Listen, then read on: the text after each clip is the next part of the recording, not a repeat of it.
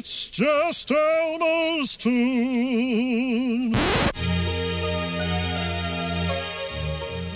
You walk into this communal shower. There's like 20 fucking like shower heads, right? And you're waiting on the one that the that the the buff motherfuckers using. With the porn stash. Saying the guy in the shower is possibly the most polite person in that possible scenario. Yeah. As he's walking in, he's like, "Hey, you're gonna be fine, dude. Everything's good. Don't worry Hey, no, about it." it- He's Right, right. making the guy that could stab him feel at ease, which is Which- such a nice thing for him to do. Which is Yeah. which is the most which is the most unrealistic thing about that New movie. York. Yeah, yeah, that motherfucker would have punched him the fuck. The fuck out. you looking at, bro? Yeah, yo, yo, you got an eyeball problem, motherfucker? Boy,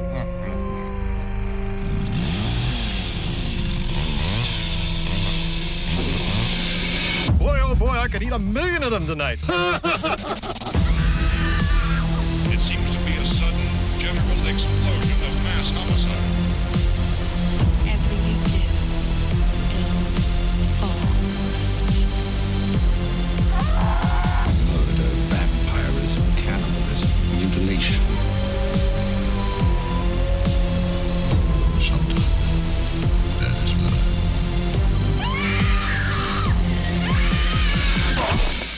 This is the start of your new life, Brian.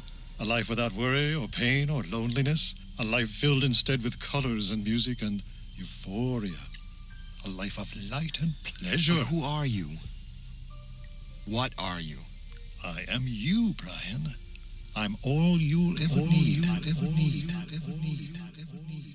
Hi, I'm Candy, the final girl.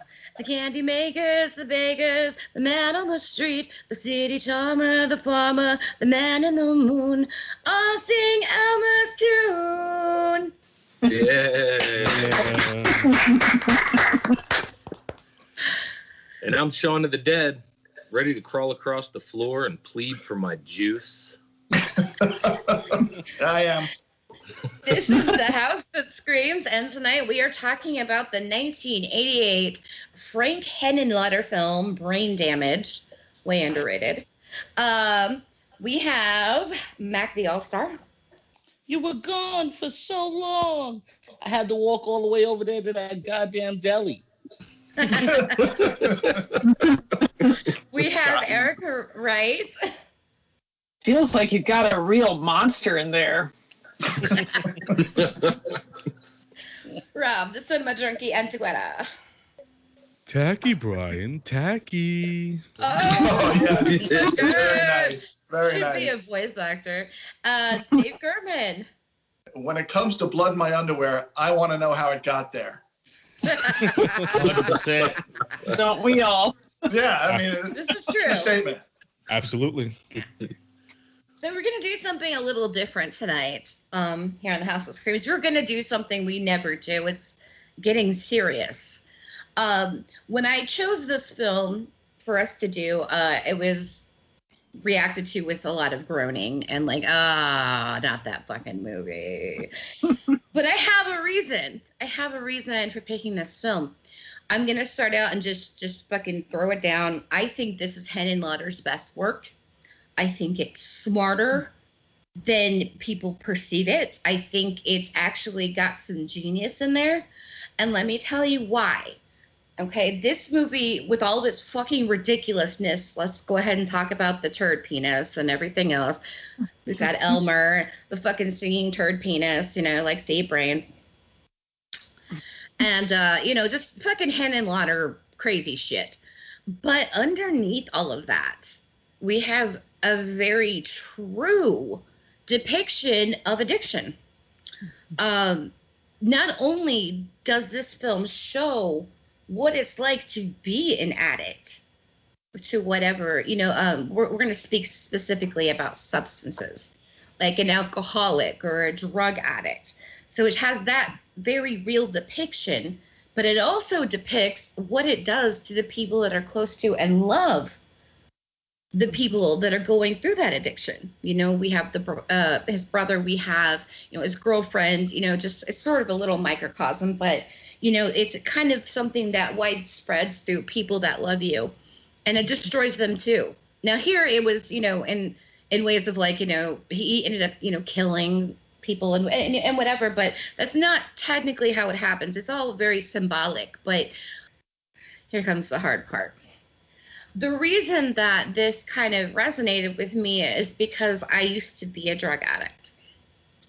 And so I know, I know exactly what it's like to to be subservient to a substance.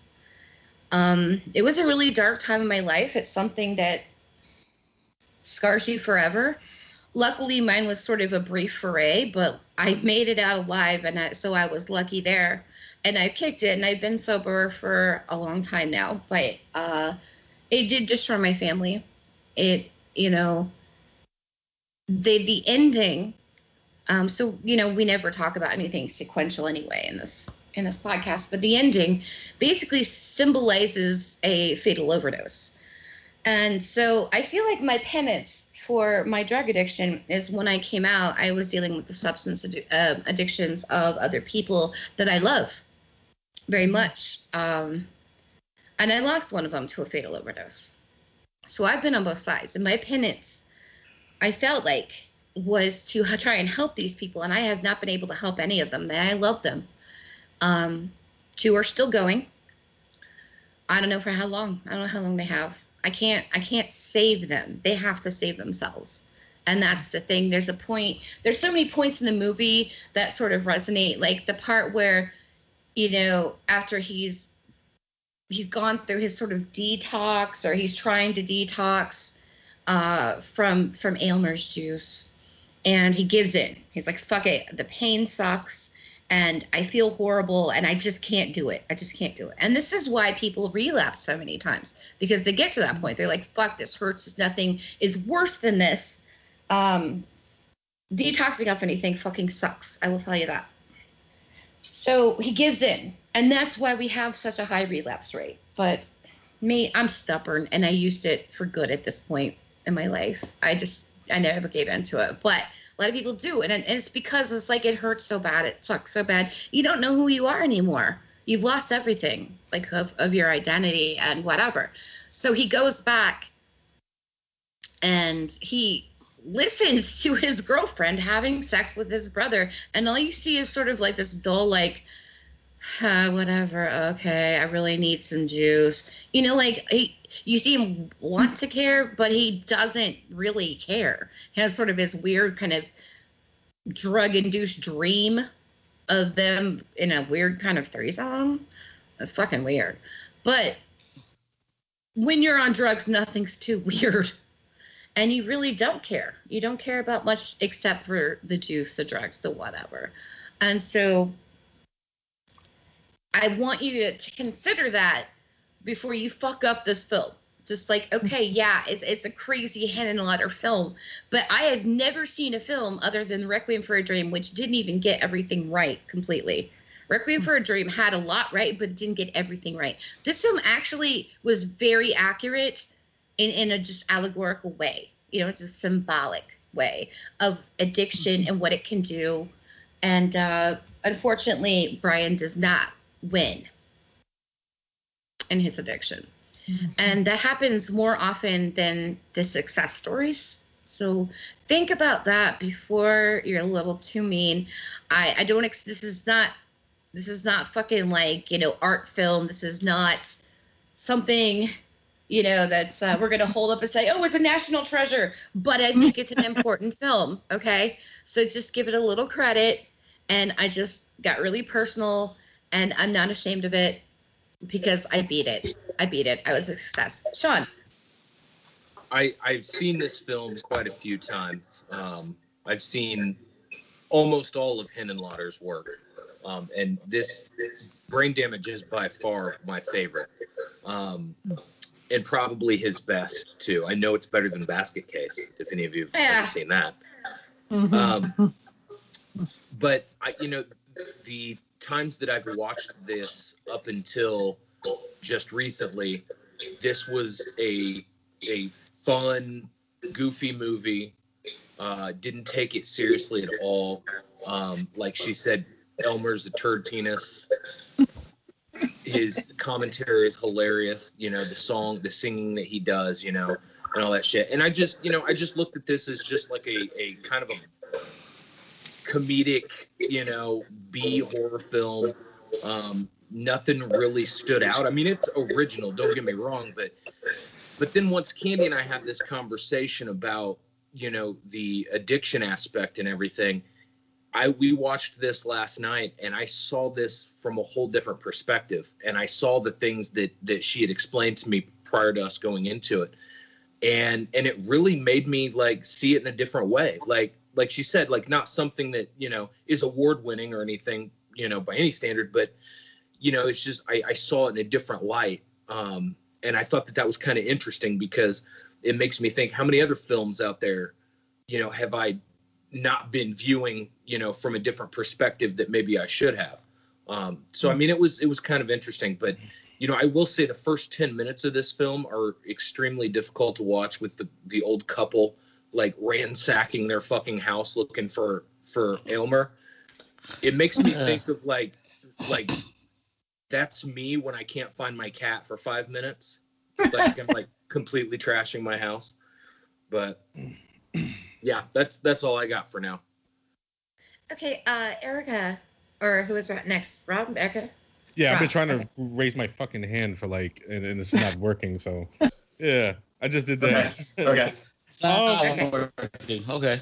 um, Okay, uh, I uh, I um, this was the, actually the first time I saw Brain Damage.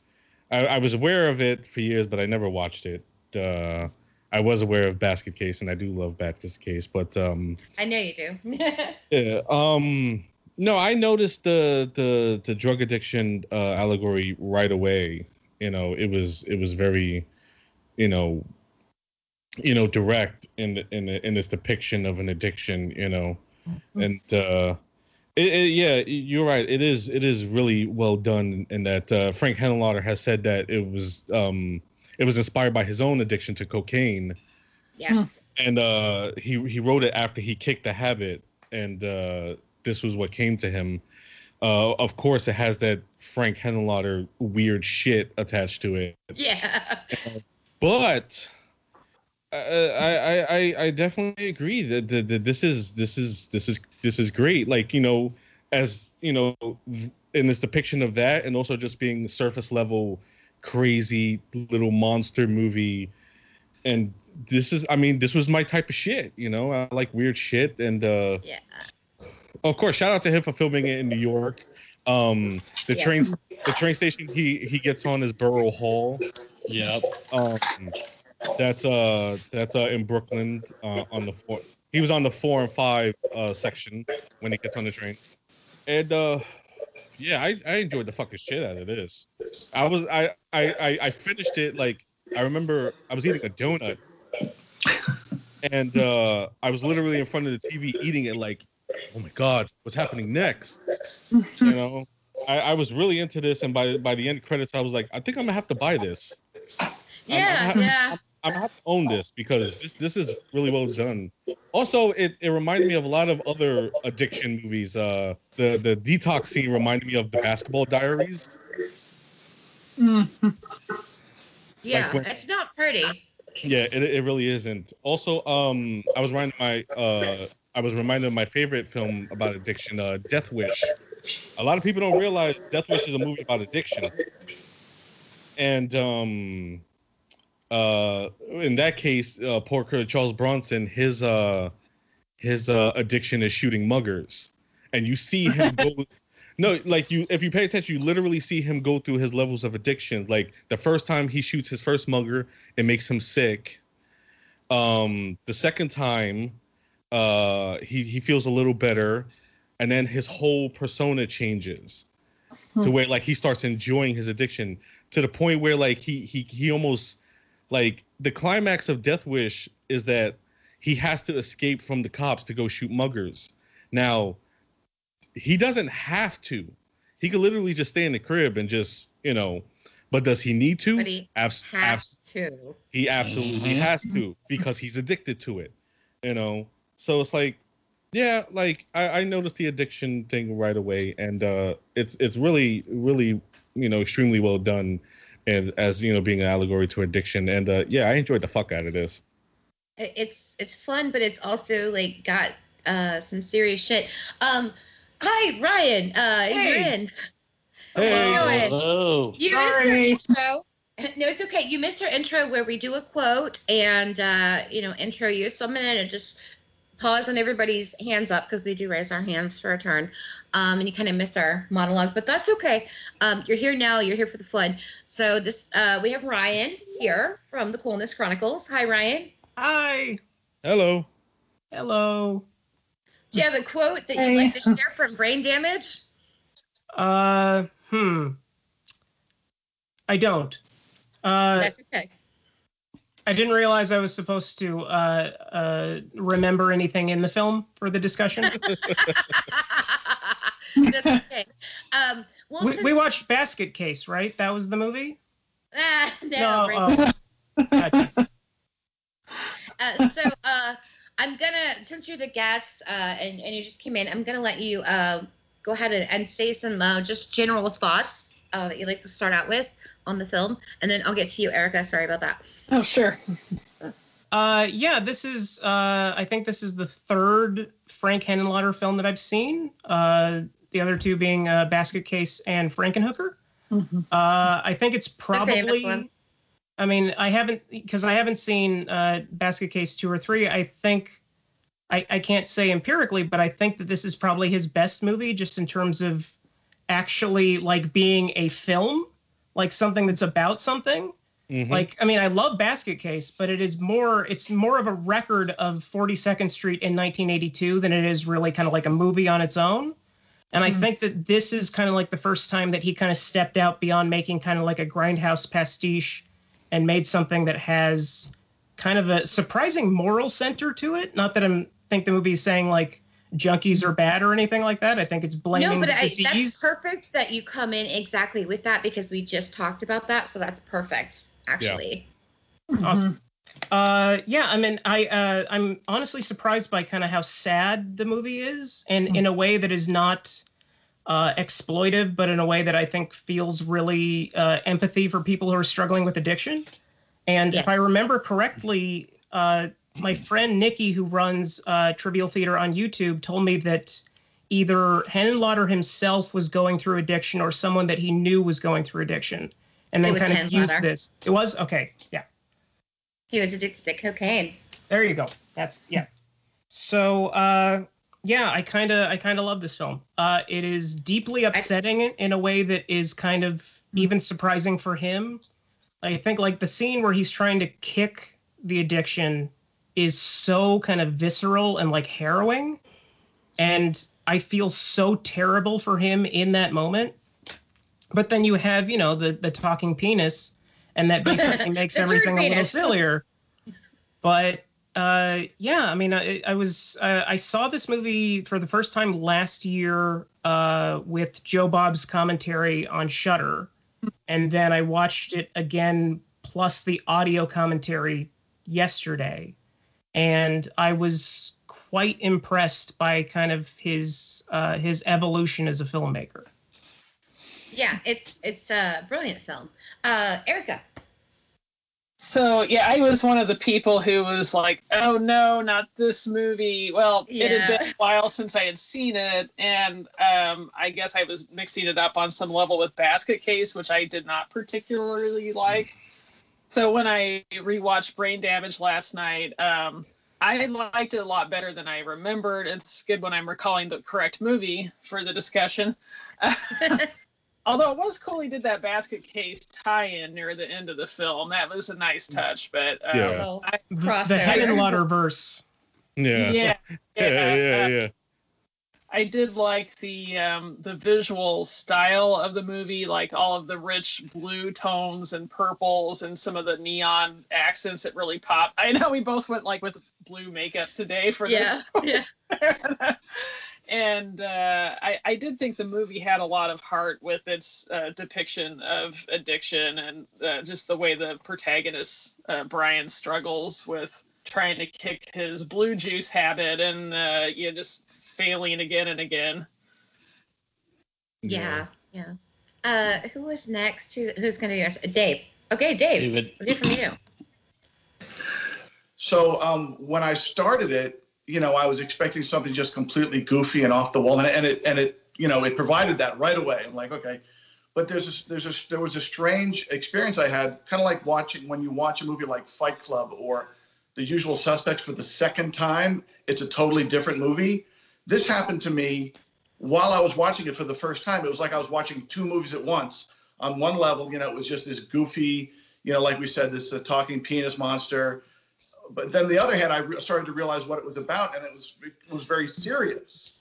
You know, like when you're watching the uh, old couple tear apart their apartment. That's you know that that's on one level it's kind of weird and funny. On the other level, it's not that funny.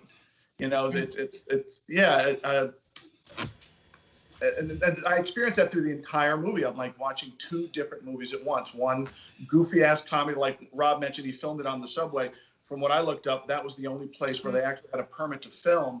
So it made me think of an Ed Wood film, you know, exactly. right? Still repping Which Ed Wood over here. Quite goofy, and, and mm-hmm. then on the other hand, it, it's so obviously an allegory for drug addiction. It, it's it, it- it made me uncomfortable. It was it was a very strange experience for me, and I like I, s- I think this movie might just be brilliant. I, I I'm gonna have to go back and watch Thank it again. You. Yeah, it's I mean it, it's it's so strange and weird, and yeah, I'm, I'm gonna give it a second watch, but I think it just might be brilliant. It gets better every mm-hmm. time you watch it. It really does. Uh, Mac. this might like maybe say how fucked up of a person I am. but when I when I was uh, watching the movie in the beginning, I was just like kind of a little confused at what was going on with these old people. And then as I was watching it and I started grasping what was going on, and it brought back Requiem for a Dream vibes for me because like that was Yeah. like, one of the first movies I saw when I was younger about addiction. And Rob uh, can contest. We grew up in Bushwick. I've seen many of uh, people addicted to drugs doing wild things Yeah. so Yeah. they're fixed. So as I'm watching this, I'm like, yo, and it, it reminds that's why I picked my opening quote because the old people, she wasn't concerned that he took long. She was concerned that he took long because they didn't get their fix. You know what I mean? And, and it's not concern of him. It's concern, yo, where you at? I need to get my fix. Come on back with them brains, baby. You know. so this is actually something that I, I would probably show my kids and on some reefer madness type vibes. Like you see, see what happens if you do drugs. You fucking like you wild out. Like so, I I think the movie was a good movie, and especially I haven't seen it before, so my wife was like, I got to see it from the beginning because she caught it at the end and was kind of confused. And once I said, "Yo, like addiction," and like start explaining to her, she was like, "Yeah, we're gonna start this over." I was like, "Yeah, probably tomorrow." So, kudos. Yeah, I'm so I'm so happy to hear. I was expecting a lot of negativity, and I'm so happy to hear that that's not the case. Because I think mm-hmm. underneath some of this crazy Henenlotter typical shit, we've got a brilliant movie. We've got some genius at work.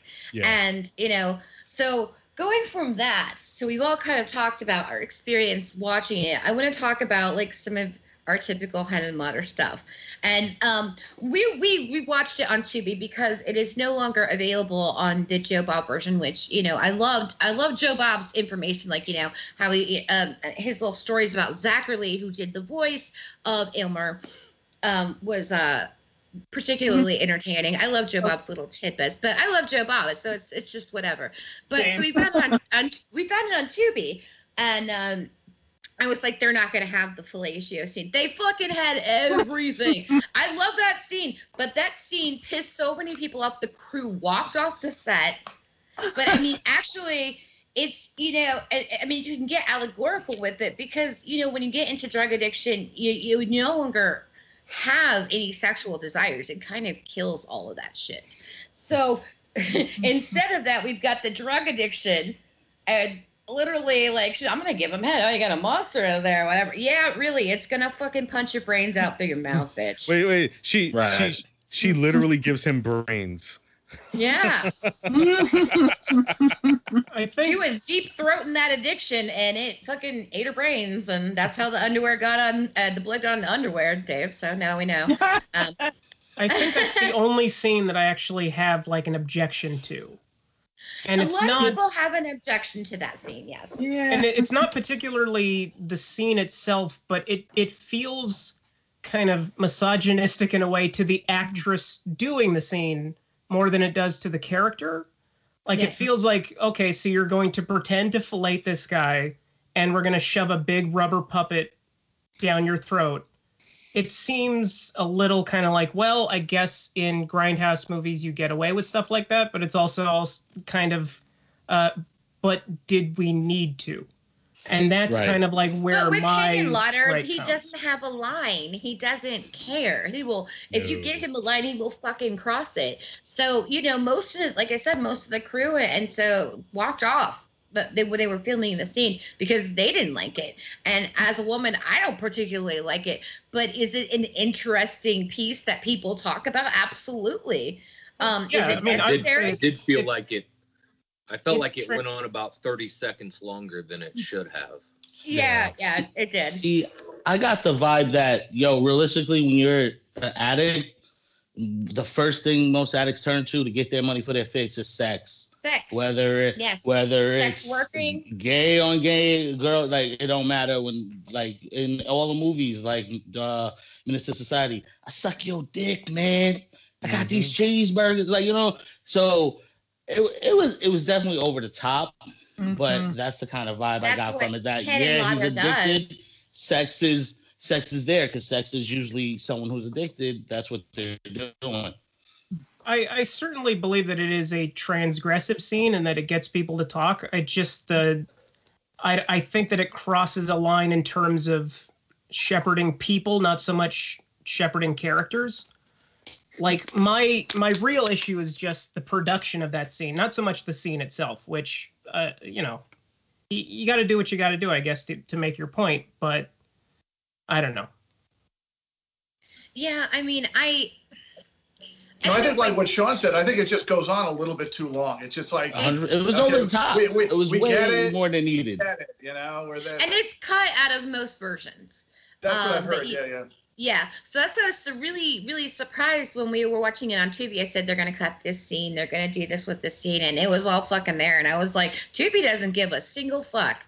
That is Yeah. great.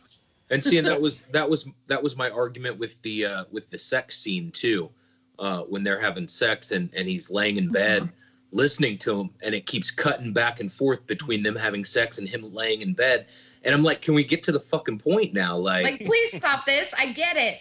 But it, I, but also, I, I gotta say that that scene, while it goes on so long, it does have a point because it shows how little he fucking cares. Like, there's a little bit of caring. Like, wow, that really sucks.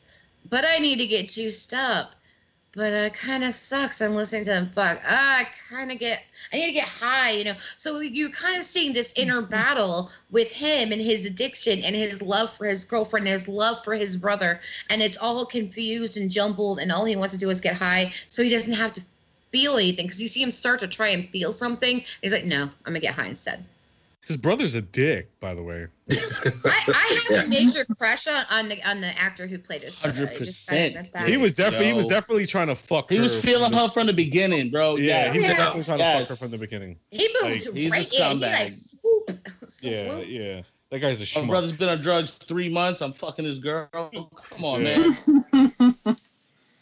Yeah, yeah. I mean, it, it was a dick move, and you know she clearly felt bad about it. But she's like, "Well, I thought you were gone," you know. But see, that's the thing is like this drug addiction. It's what I was talking about in the beginning. Drug addiction will do that shit to you, and it destroys the people around you, and then they do stupid things, and they mm-hmm. because they're all fucked up from it. For, in a different sort of way, so they start making crazy decisions. Like I just don't know what to do here. I'm helpless, and I, I don't know how I feel or what to do. So that was a really good portrayal of the outside, the people who are connected to those that they love that are struggling with addiction. I honestly, it was a little bit long, but I still thought it it, it made a good point.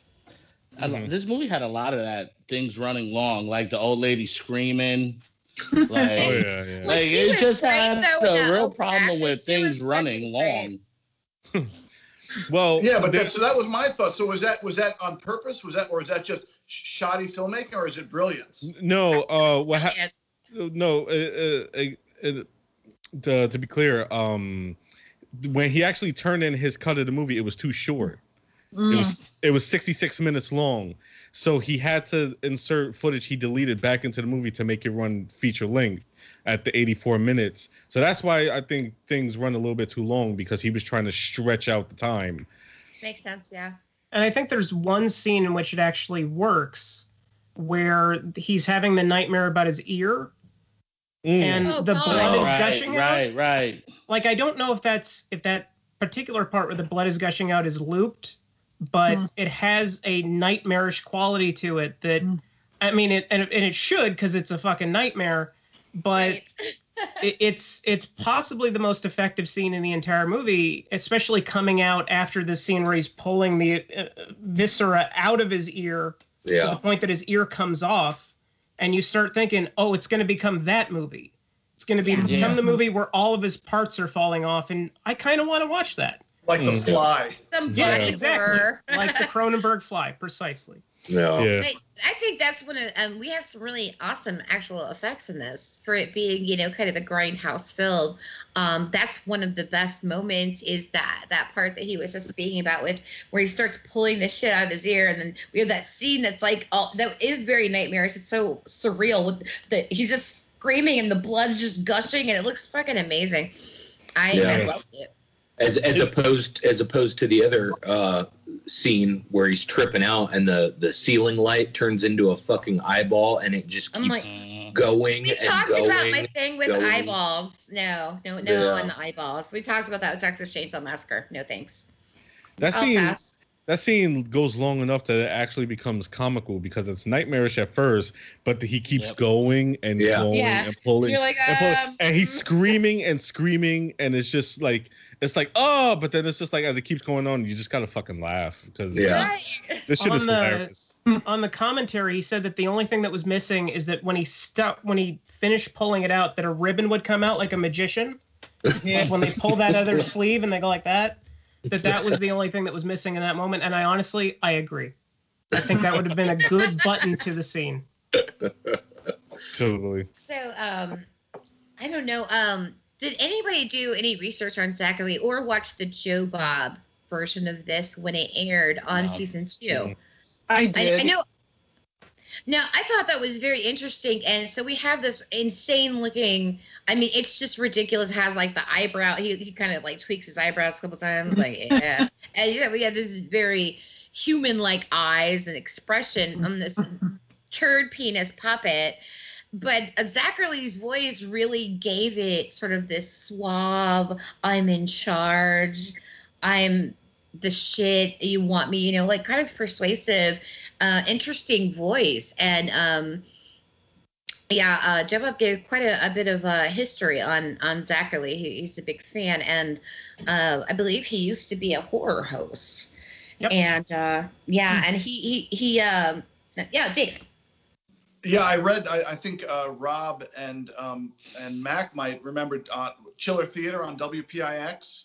Mhm. Apparently, he was the host of that. I remember that when I was a little kid, uh, and he was the host of that. Yeah, he uh, he did a lot of interesting stuff. Um, and uh, I just remember I just remember Chiller Theater. I remember the opening of that, and I remember watching that as a kid when I read that he was the host of that. At least for a portion, he might have been a host of that um, very early on. But uh, uh, that was, yeah, he's got the great voice. Plus, did anybody listen to the um, the um, wacky single he released, uh, "My Dinner with Drac"? Did anybody listen to that? He, No. he released like I a, haven't like a listened com- to. Like a comedy um, novelty um, song.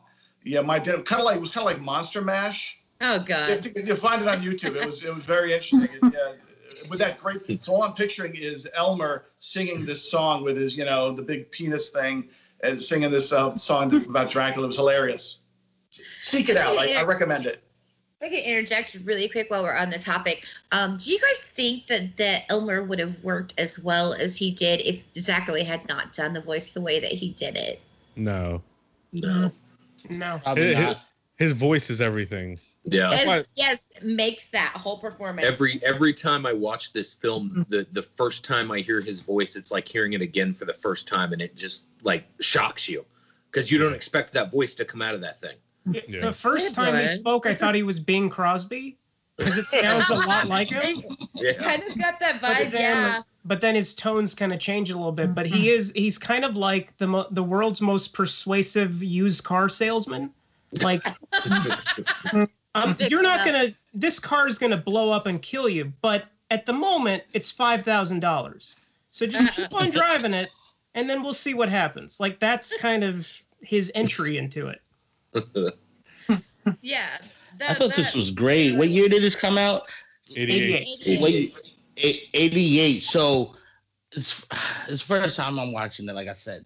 So like to see them even, I think that's wild that they even did like a uh a mo- uh, like a, a moving dick dildo, uh shit dildo that looks like a dick, like you know what I mean? that had a voice, eyes. My man popped up from behind the shoulder like, hello, a little personality.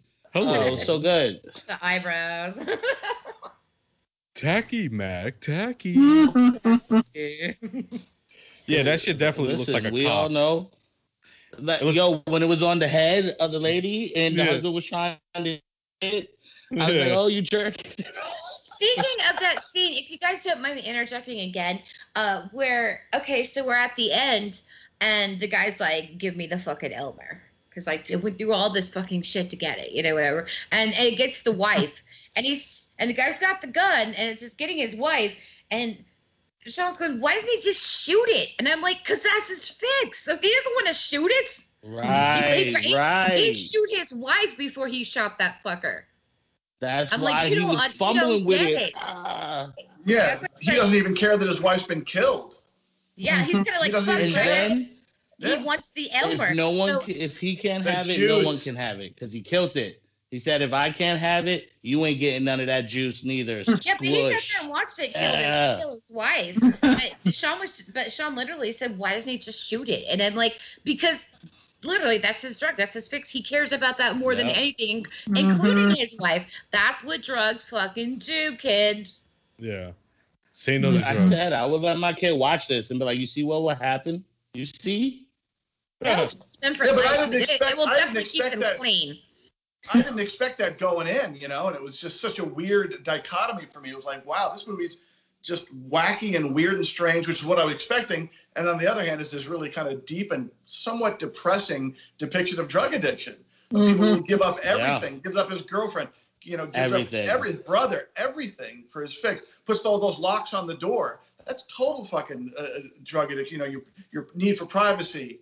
You know, it was Yeah. yeah, very strange experience for me. I need to go watch it again now that I know what the deal is and, and experience it again. Yeah, I mean, your second viewing, and especially if you have this talk, because that's what happened with Sean. We watched it. I had the talk with him. We watched it again, and he got a whole different thing from it. And he was like, "Oh my god, that's so much better." Once I thought about it. I love how you reference it as having the talk, like when you're having the talk with your kids about drugs. Yeah. I mean, because a lot of people do not know. I mean, yeah, maybe they knew people like on their street or heard of somebody, a friend of a friend or a distant cousin, but this is like real in your life shit. Like this is No, for you sure. going through an addiction. This is your family and what you fucking did to them. This is so much more effective than that dare bullshit in the 80s that we went through. All of us who were kids in the 80s. And this is so much more effective than any of that shit because it's like this is literally what it is. And it's ugly and it's horrible. And it destroys people. It destroys the people you love and it destroys you. It's so fucking selfish. That's all it is, is selfish and horrible. It doesn't ever end well, except for in very few cases. Dave? So my question is, because I, you know, I read about this and I read that I read that um, the director had struggled with cocaine. But did, did anybody find anything where he said yes, that's what this movie is about, or are we just? Yes. Yes. Yeah. So he he has come out and said yes, this was uh, about addiction. I mean, literally, the thing is on his back. That's something that's that's such a literal, you know, representation Yeah. of. So Yeah. so yes, he did say that. He has Yeah. said that. Yes. Okay. He did. And- That and so- makes me feel a little bit better, you know, that that's okay. I'm not that stupid. it's always the mark of a great artist because like remember Stephen King uh put his uh alcohol addiction into The Shining. Yep. He did. He yeah, did. and, his- and his cocaine addiction into maximum overdrive. And Yeah. uh, Rockers too. Yeah. Remember, Yeah. remember, uh, he was he was either so drunk or so high on cocaine he doesn't even remember writing Cujo. Writing Cujo, which which is like there's a little uh, I Easter egg of Cujo in the film because uh, uh, Brian owns a copy of Cujo. It's shown in the film. Yeah, So yeah. there's a little reference in there because, and, and, and, and I gotta tell you, starting from my after school special at the beginning, Ryan, you missed that part, but you can catch up. Um, that when you become sober, if you are, you know, in that percentage that becomes sober and stay sober, um, you have to live your life like an open book. You have to regain trust. You have to rebuild relationships, and you have to be open and honest. Because if you are not, you will not stay sober. You have to hold yourself accountable. So the people who are success stories in you know sur- you know surviving drug addiction and recovering, um, they they are open about it. They're very open about it because they they are holding themselves accountable. It's very important. And I and that's I'm telling you, anybody who's listening, if you are struggling with addiction, when you get through and you can get through, be honest. That's all you have to do. It's work, but you have to be very, very honest and you have to get rid of the fucking shame because otherwise you're gonna live the rest of your life miserable or you're gonna go back to it. So be open. Be like Stephen King. Be like Frank Henenlotter. Be like me. I'm not famous, but I'm open about it. Absolutely. Mhm. Can we talk that about just- Aylmer? Yeah, talk about Aylmer. Can we just talk about Aylmer as just like a character? Like Yeah. Aylmer, uh, Fantastic. Aylmer is just so fucking great. Like those eyes, like you know, well, Brian, you know, say like you know. I I especially notice him when uh the the old man squeezes the shit out of him at the end and they start bugging out. Yeah, He's like, ah! like you know, what I'm saying? Aylmer's great. I fucking love Aylmer. Like I mean, he's a schmuck, but uh, um, Aylmer's great. Uh, I love Aylmer. about the design, uh, Henenlotter said that it, it originally had a different design, but it wasn't working. And then the change was they wanted to make it more like a Chuck Jones character. And that was where it actually started to come together. And the cool thing about it is that you, if you, I mean, in the close ups, you can totally like see the Looney Tunes influence with it, but it also functions as something that could exist in this universe as opposed to just like a cartoon sprite that's just there and kind of like it breaks the reality. like but- the Great Gazoo or something. Yeah, from- exactly. from- Yeah. Ruin the Flintstones. It, it it reminds me of uh remember Spaceballs, the when the alien pops out of John Hurt's. Hello, my baby. Hello, my darling. That's exactly what I was thinking. Yeah, that's exactly. I wanted the little Oh, man. to come out. I just wanted. Yeah, No. yeah. But, you know, Ra- Ra- Ryan makes a good point because it's its composition is something that really is not so alien that it couldn't exist. You know, it, it's sort of made up of of things that are real, and you know, sort Yeah. of we got this like shit turd penis thing, you know, whatever I mean. But that's all human things. Yeah. and then it's got a little little you know cartoonish and the chuck jones like he said um kind of looney tunes vibe so you know and i think it's just so persuasive and so funny and so real because there's times like you're gonna have to beg me you're gonna have to crawl over here and fucking beg me the mhm. It's real enough. personification of an addiction Personification. It's real enough that uh, you don't need an origin story for him. Right. no no you don't I mean, even though he supposedly wrote a sequel that explains what his origins are, even if you never get that information, it doesn't necessarily color the entire film. It's just kind of like, of course, well, yeah, that, that thing exists and he's mm-hmm. in the world. Right. You don't need a opening where he's being shot from from someplace out of space and falls on Earth. i You feel don't like we need got that. But I don't need it. I Yeah, feel you like don't we need got it. Well, we all do the get- origin that we needed was from the. I'm sorry, Dave. I'm probably stealing what you're about to say. Go ahead and say it. no, we do get we do get an origin story, and I and I love that. That actually, I read some complaints online about that. Part people were complaining about the old man going on for 15 minutes about Aylmer's origin. I love that stuff. I that I think it, it's important. that made Mhm. it that, that made Aylmer more um, sort of um, evil and um, insurmountable. Yes. He was this sort of ancient, you know, uh, being. It's it's almost like a Stephen King character. You know, this ancient thing that had traveled through time and fucked up many people through many eras and wound up here in you know New York City. I just I, I love that part. I But much like the complaint about puzzle Back box to in, back in New Hellraiser. York. Yeah, much like the puzzle box in Hellraiser, like everybody wanted to acquire the Aylmer. Yeah, And you people would get yeah, your people would hands on it. right, fight about it. People would give up their lives to get it. Kill and, and Yeah, kill love- for it. I, lo- I that I love that part. What's your Yeah. pleasure, when- sir? It's a stark contrast when you compare it to the really shitty CGI Aylmer on the train that comes out of his mouth every time she. Oh looks yeah, away. that was Right. different. Yes. Yes. Thank Uh, you. That was like, I could have did without that. Yeah. That train scene need was nice. Like if he was gonna take his girlfriend's brain, they could have went about it. That whole I'm gonna hide it. Don't look at me. So ah. it was- yeah. uh, Right. again, too much. He had a problem with too much. Yeah. yeah. I think everything else in the movie works except for that part. And even though, and that's a really heartfelt, horrible scene. Um, Right. Like we would have known what was happening without that fucking bad CGI, stupid moments. You know, like, it does a couple times because I like how the lighting is with the subway, and it just works so well, and it's sort of tragic. eh, But uh, yeah, that made it kind of tragic in a different way. Like, no, please don't do that. We know. We already know. We've been scumbag watching this whole fucking movie. We've been here the whole time. You, you don't have to do this. It is funny though. It is funny that every time you open the mouth, it pops out. "Ah." Yeah.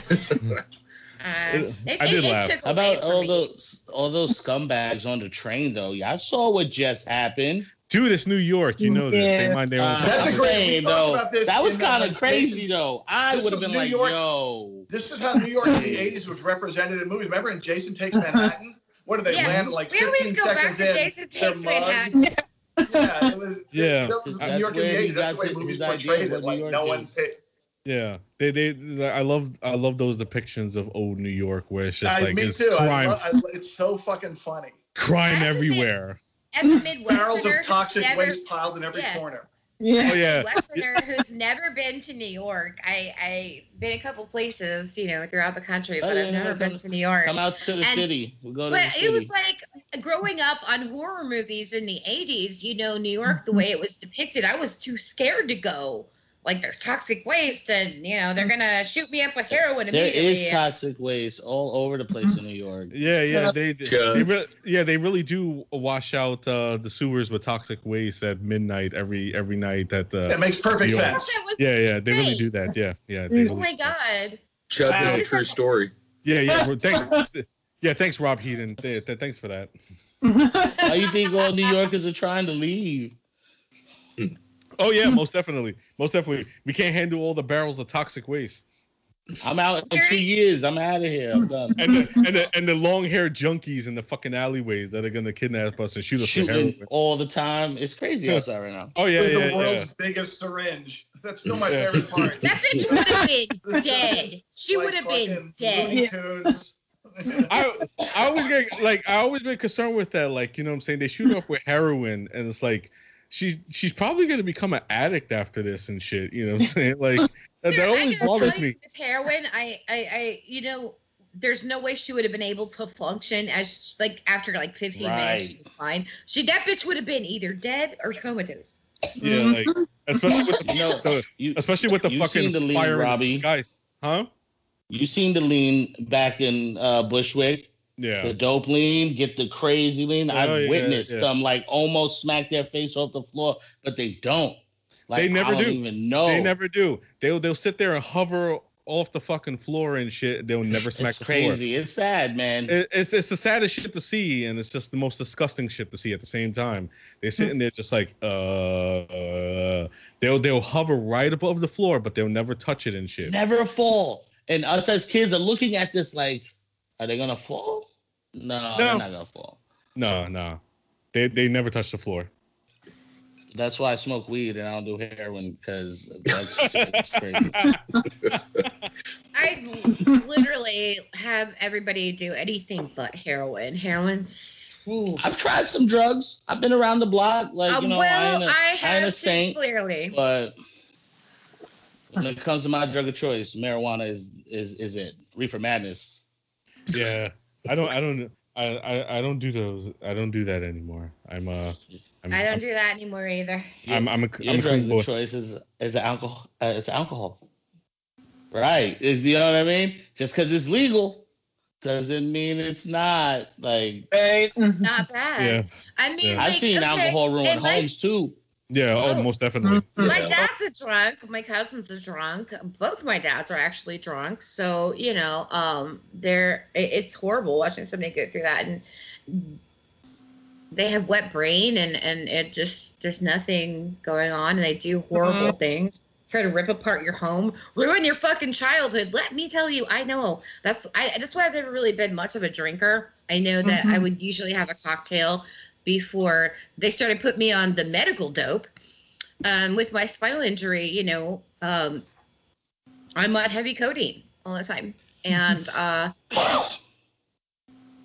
Sorry. that's that's hard because doctors they can be your drug dealer, and Oh, when when I went through my my drug addiction, um, it was my doctor was my drug dealer, and uh, my my addiction was to Xanax. I was in a very bad situation in my life, hmm. and I chose to deal with it the wrong way. And this doctor would give me whatever I wanted, and so Xanax made everything go uh-huh. away. But the it made too much go away because I wouldn't remember anything. Most uh-huh. of my my drug addiction I don't remember, but um, people that love me that were in my life told me what I did and what I said. And it, they said it was not like you at all. It was nothing like you. You were mean. Uh-huh. You were angry all the time. And anybody who knows me knows I'm like little Miss Sunshine. So it's really, I was like, what? I did what? I said what? I, don't- I don't remember hardly anything. And while that's a blessing to me, it's also a curse because everybody that I hurt with the words that I said and the, the things that I did, um, I gotta live with that every day. You know, And like, so sad. doctors can absolutely get you fucking and those are the same mm-hmm. people that took the oath to help people, you know, and like that's the They kind of stuff that kind of pisses me off. They don't. They don't It's a about it's you. a big money mm-hmm. business. Like Look at what's happening to me right now. Look at what's happening to me. I can't even have the surgery, so they're just gonna give me more and more dope. And what's gonna Right. happen to me? What's gonna happen to me, guys? I gotta live with this, and it it's hard. Mm-hmm. Yeah. That's why you got a good support system around you and your husband Sean. So you got things to lean on, you know? And some people don't have that. And, you know, that's why the problem progresses with some people.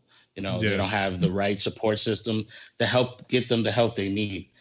And uh, if I feel like if a lot more addicts had that, maybe it'll be a easier road, still tough to get clean, you know? Right. They like they, they they feel alone, you know, there's nobody to turn to, you know. So, you know, God bless you, you know, because you got good man right there, Sean by your side, you know, beautiful children, you know, that got your back. You know, it's uh you know, not a lot of people have that, so you're absolutely blessed in that, you know. Just just I mean, there's the bad things, but there's the good things too, you know what I'm saying? And that's that's the best way to look at it. You know.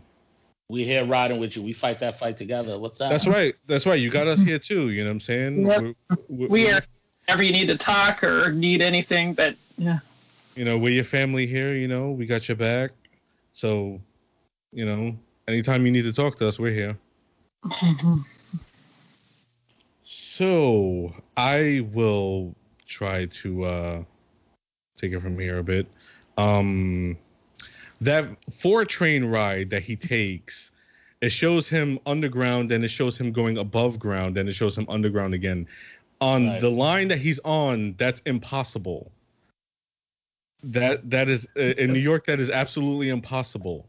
You you you can you cannot go for, to above ground that quickly on that line. It will take you about 45 minutes to get you above ground. A hundred percent. When's the last time you seen a train in New York look like that though? When I was Oh, on my Grand God. Street on the L line, Yeah, Like, yeah, yeah.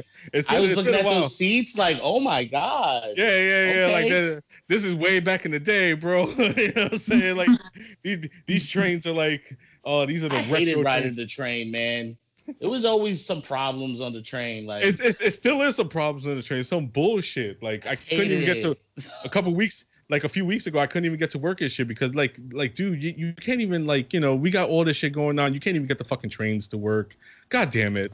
I need to make money and shit. You know what I'm saying? This pandemic remember is when it killing was me. like fifty cents, and now it's like what two seventy five? yeah, Swipe.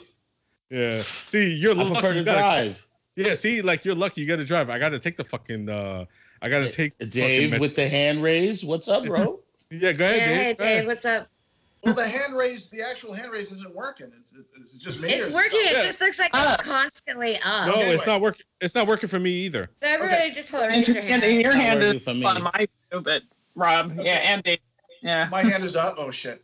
Yeah, me and Yeah, Dave. Everybody, ev- like Up uh, and you hands is, is filmed Anyway. the whole time. Don't worry about it. up? on a, Really on a little bit a little bit of a lighter note, the one scene that stuck out to me is when uh, Aylmer is killing the kid in the bathroom stall, and the shot is above the door, and the blood is just like Looks like ketchup squirting. squirting out That's of a another one of those scenes where it goes on like it's like because he, cuts back to it. I was we were wondering what it would be like to be the guy doing the effect, squirting the blood. You know, it's just how much fun that scene was to film. No, we need Well- more blood. I need more. No, we're out of blood. Get more blood because I want more. I thought that scene was it kind of um, was a little bit of a respite from the kind of heavy stuff. It was just blood squirting uh, on a bathroom felt stall. like a scene. Yeah. of the, the So gore scenes, awesome. yeah, were Yeah. were more Yeah. for like the comedic effect, you know, uh, to kind of lighten the mood. Yeah, because I Um, think the film No, needed no, it at that no. point. No, no. Mm-hmm. Also, also when he's trying to shake it off, it really looks like a dick stuck to his head. Like, Yeah, yeah. Yeah. so- like, God, But- thank like, you. you that know, happens several times in the you know, film. you, you know, you know, you have those dildos that you could stick to the wall so the women could back no, up I, on. I don't, no, I'm not sure. What, it really looks like he has one of those on his The balls forehead. were upside down. Yeah, yeah. send me that link. The the dildo the dildo was upside down and is covered in shit. That's what Yeah, happened but to the how fucked up Yeah. is this? Is this uh, creature? My man takes just into a shower weird. with someone who's got a clean body, trying to get, and he goes for the person dropping the deuce. Like really, really, bro? Like, yeah, But yeah, guess yeah. What I read about the scene with the shower is uh, Henenlotter was trying to Sean, show that. That fucking scene. Mm. You walk into this communal shower. There's like 20 fucking like shower heads, right? And you're waiting on the one that the that the the buff motherfuckers using. The porn stash. Like, Yeah. like if I'm in there taking a shower and some dude walks in, you might get cursed out or yeah, up. like like it it was such a strange scene, especially like he comes in, he's all scrawny and pale and busted looking. Mhm. That sh- that guy And showering is way too possibly the long, like most every other polite. weird Per- scene of this movie. Yeah. Okay, I'm sorry, Ryan. What were you saying? saying the guy in the shower is possibly the most polite person in that possible scenario. Yeah, As he's walking in, he's like, "Hey, you're gonna be fine, dude. Everything's good. Don't worry Hey, no, about it." it. He's Right, right. making the guy that could stab him feel at ease, which is Which- such a nice thing for him to do. Which is Yeah. which is the most which is the most unrealistic thing about that in movie. York. Yeah, yeah. That motherfucker would have punched him the fuck. The fuck out. you looking at, bro? Yeah, yo, yo, you got an eyeball problem, motherfucker? Like, what's up? What's up? Oh, you know what I'm saying? That's the most unrealistic thing in this movie and shit. Well, the hell with uh, the, the hell with the turd cock and shit. That motherfucker being polite with no man in the shower is bullshit. well, if I can interject here for a second on that scene, um, Henenlotter was kind of going for the insinuation of what happens with most addicts is a lot of them turn to sex work, and this was a situation um, where it could have it was coming off as sort of that. I suck Like, your you know, dick, man. like talking about you know they gay for pay like you said or you know what they do uh just to to get a fix and that's literally what our main character brian who's a play on brain Mm. uh is trying to do is get his fix like okay uh i guess i gotta do this guy but not in that way not sexually but uh you know it's sort of insinuating that part of it uh and that's what i've actually read you know Henenlotter himself said that so oh, nice. just want to throw that out there He talks about it on the uh, on the commentary as well. That Yeah. the it's definitely supposed to have homoerotic overtones. Mhm. That and it does he could does. go possibly in that direction. and and as nice as that guy was, he probably would have been okay with it. Mm, yeah. He looks Yeah. like a power top but brian looks like a bottom to be fair Oh yeah, Yeah, yeah. 100%. Most definitely. Most definitely. He does look kind of lazy to me too. You're right. Total bottom. Submissive. oh, oh, we're going there. Uh, huh. This this movie definitely raises enough points to go there. They were just supposed to go like really fucking anywhere. Yeah, There but if no the, if, if anything, There was no it's line. speaking truth. This Yeah. movie speaking Yeah. truth. If anything, No, absolutely, absolutely. Like, Like- that's why like that's that's why I was thinking of uh, the Basketball Diaries while I was watching this. Um, the um, that scene with uh, DiCaprio goes into the bathroom stall with the guy, you know, and and and lets him, you know, perform fellatio to be, you know, polite about the the term. Yeah. Um, on him, That's so another he, really brilliant film. Oh yeah, yeah, yeah. That's that's that's that's where you you you found out how brilliant of an actor DiCaprio was from that movie. Mhm. That was pretty early in his career, and that was based on the life of Jim Carroll, Yeah, um, who who is such an interesting person. Um, he is no longer with us, but Yeah. it was based on his writings and his experiences, and he was honest. He was Yeah. honest, and Yeah. we got that, and DiCaprio really brought that to life as Jim Carroll. So yeah, um, yeah, absolutely. kudos to that fucking film. Yeah, that that that was one of the movies that I, I wasn't allowed to watch as a kid. Like my parents bought. Really, I watched it with my mom. no, uh, because they were they you know like they they they wanted me to be aware of drugs and the dangers of drugs, but they felt that one went a little far in its depictions. But And I they think ju- it's best to be honest and go far and Right. and maybe maybe traumatize a little bit because Yeah. if they're Right. traumatized by drugs, they won't Yes. go fucking near them. Right, right, right. Like scared As a parent, Absolutely. I'm telling you this. Yeah, like I think my first drug movie that kind of had me like, oh, was Kids. I was kind of like, Oh. oh, these kids out oh. here wilding out. Like, okay, is this what what it is? And then Requiem for a Dream came along, oh. and I was like, damn, oh. all right, I don't think I want to shoot anything into my body because this Right, shit right. looks wild as fuck. Right. You, you need, you, you- need those kind of tales, you know, saying to see, to see them, especially Mhm. like to scare you, like you know, what I'm saying like this this is They're this is really what it is. Yeah. Like uh, I remember that scene from Basketball Diaries when he's detoxing and Er- Ernie Hudson is Yeah, keeping him trapped him. in a room, and he's literally just like having the shakes. "Uh, please, Or please. even uh." in, in the Brilliant Ed Wood, which I told you is like my favorite movie of all time, we, Yeah. when Bela, back when yeah, Yeah. Bela was the first celebrity, Bela Lugosi was the first celebrity to uh, go into rehab and be, you know, open about it. Yeah. And so that was really important. But all we, we get this little brief moment of how they did it back in the day is just they trapped him in a room, locked him down, and hoped they survived. So you hear him just screaming and screaming and freaking the fuck out. Mm-hmm. That's how they did it. Like, oh, well, he might live, he might not. We'll see. And you got to think at that point in his life, Bela Lugosi was beyond heroin. He was shooting up Demerol, straight mm-hmm. morphine, and he drank formaldehyde because liquor wasn't getting him drunk. yeah. And he Mhm. lived. He lived. Wow. Yeah. Yeah, yeah, Um, that was that was crazy. Yeah. So I mean, that was just a little taste. And now that I pointed it out, the next time you watch Ed Wood, you're gonna really pay attention to that scene. No, no, no. No, I- that I- scene I in Ed got it. Wood, just real quick, that scene in Ed Wood is brilliant because he's in locked in that room. And he's screaming like for real. He's a horror, you know, icon. Was you know he is actually experiencing horror for the first Mm. time in his life, real horror. That not to, it's a different movie, but uh, that scene is very No, impactful. I think. But that's Yeah. okay. These all kind of have the same theme, and that's sort of what we're talking about. I mean, we're talking about other things, but we're still really talking about the heart of this film. Yeah. You yeah. know, these Well, films that kind of get under your skin and make you uncomfortable. And like I said, when I did announce this film, a lot of people, a lot of you guys were kind of like, I don't really want to do this film. And I, I was like, no, no, no, we're going to do this fucking movie because it's really important to me. And I want you mm-hmm. guys to see it differently. So I'm hoping if you didn't get what we're talking about yet, go back and watch it and- again after this mm-hmm. conversation. And then maybe you'll catch on some things and go, wow, okay, this is his best work. This is Right. Henenlotter's best fucking work. you, you, you're, you're, you're the reason I watched this, Candy. You, you're the reason I watched this because uh, I remember I was like, no, and you was like, you better, you fucking Yeah. better. Call out. You yeah, said you were calling out. yeah, yeah. I was calling out like I'm, I'm calling out Thursday. You was like, you fucking better, you better be. I, I, Yeah. I, I watched Chud for you, motherfucker. You better. watch- Exactly. like you could do me. I'll see you with Chud and you raise me a brain damage. Okay, come on, man. Right, right, right. No, because uh, you know, simply put, the, the the reputation of this movie preceded itself, and Yeah. Mm-hmm. you know, Having like Henenlotter's name on it is is kind of a curse. right, right, right. Like I, I told you and shit that. uh I mean, I love Basket Case, and and my I nephew, know you do.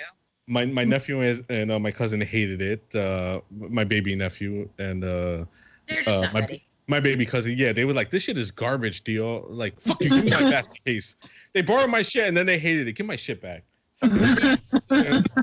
You know, but uh, I was like, you know, Candy feels is important. I gotta watch this, and uh, no, I'm glad I did. I'm glad I did because now I'm gonna have to now I'm gonna have to own it because uh, I was I was really invested. Like the last 15 minutes, I was sitting there, Indian style on the bed watching this. You know, eating a donut, jelly donut, by the way, from Donut Delight. They're delicious. Um, uh, and, and I was sitting there just completely invested by the end of it. Like, you know, when uh, he goes back to the home and he blows a hole in his head and the fucking lights are coming out, and I'm like, this is just brilliance right here. The- you know, the story they're telling is just absolute brilliance, Mm-hmm. 100%. You know, sorry, sorry to steal your Yeah, I was Mac. thinking, like when when we had to do Hard Rock okay, Zombies, sorry, you know, everybody like, froze for me. When, when we had to do Hard I'm Rock. Zombies, you know, I was like, okay, it's just ridiculous. This Yeah. movie, it started, it started out that way for me, and I was prepared for that. And by the end of it, I'm like, God damn it, she made me feel stuff. You know, I didn't. Yeah. I wasn't expecting to have the feels for this oh, movie. Oh, I And it- love it- feeling. This was up my alley. I love, I love feeling feelings. You know, I do like. I'm a big fan of movies that make me, that'll make me think. Like, Right. if you No, engage absolutely. me like that, oh, it's great. that's that's why I love Batman v Superman.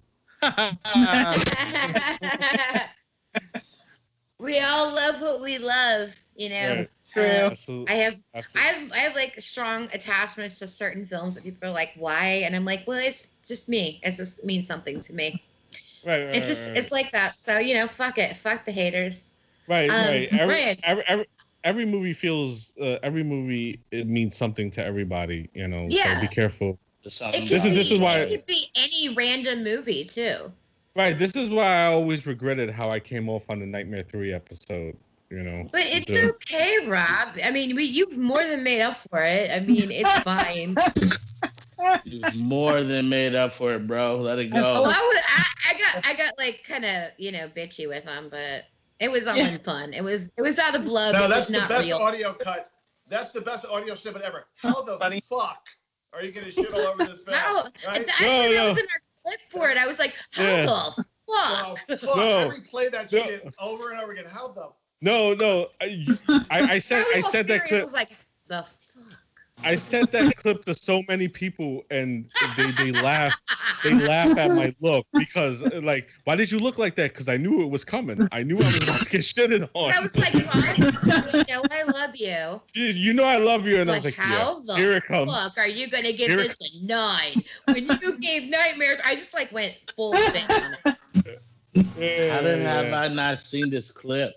It's, No, there- it's look, funny. on Instagram. It's um somewhere on our Twitter, but you can probably find it easier on my Instagram. Uh, our clip, I think it's Wishmaster. Um, that I said Yeah. that because he was rating it real fucking high, and I was like, motherfucker, no. Well, well, because well, because the gore was fantastic, and you know it got that high because there. But uh, upon further reflection throughout the episode, it got lower and lower and Yeah, lower. his score lowered like by eight points. It was more like five points, and I was like, I was really proud of that moment. Uh, Candy, ha- Candy has that effect on people. She can get am you to fucking look twice at a persuasive on- movie. I'm persuasive on changing people's minds. I've even done it on Behind the Screams more than once. I've changed Ian's mind a lot. I'm just very persuasive. Like BHS, if you listen to it, he changes it 'cause of what I said. So Yeah. like, I'm just persuasive, I guess. Uh, Ryan, um, have we changed your mind, or were you pretty much set on what you think about this film? Uh, no, I'm I'm definitely set, but uh, I am uh, happy to know that uh, it is uh as appreciated as it is. No, absolutely. Yeah, definitely.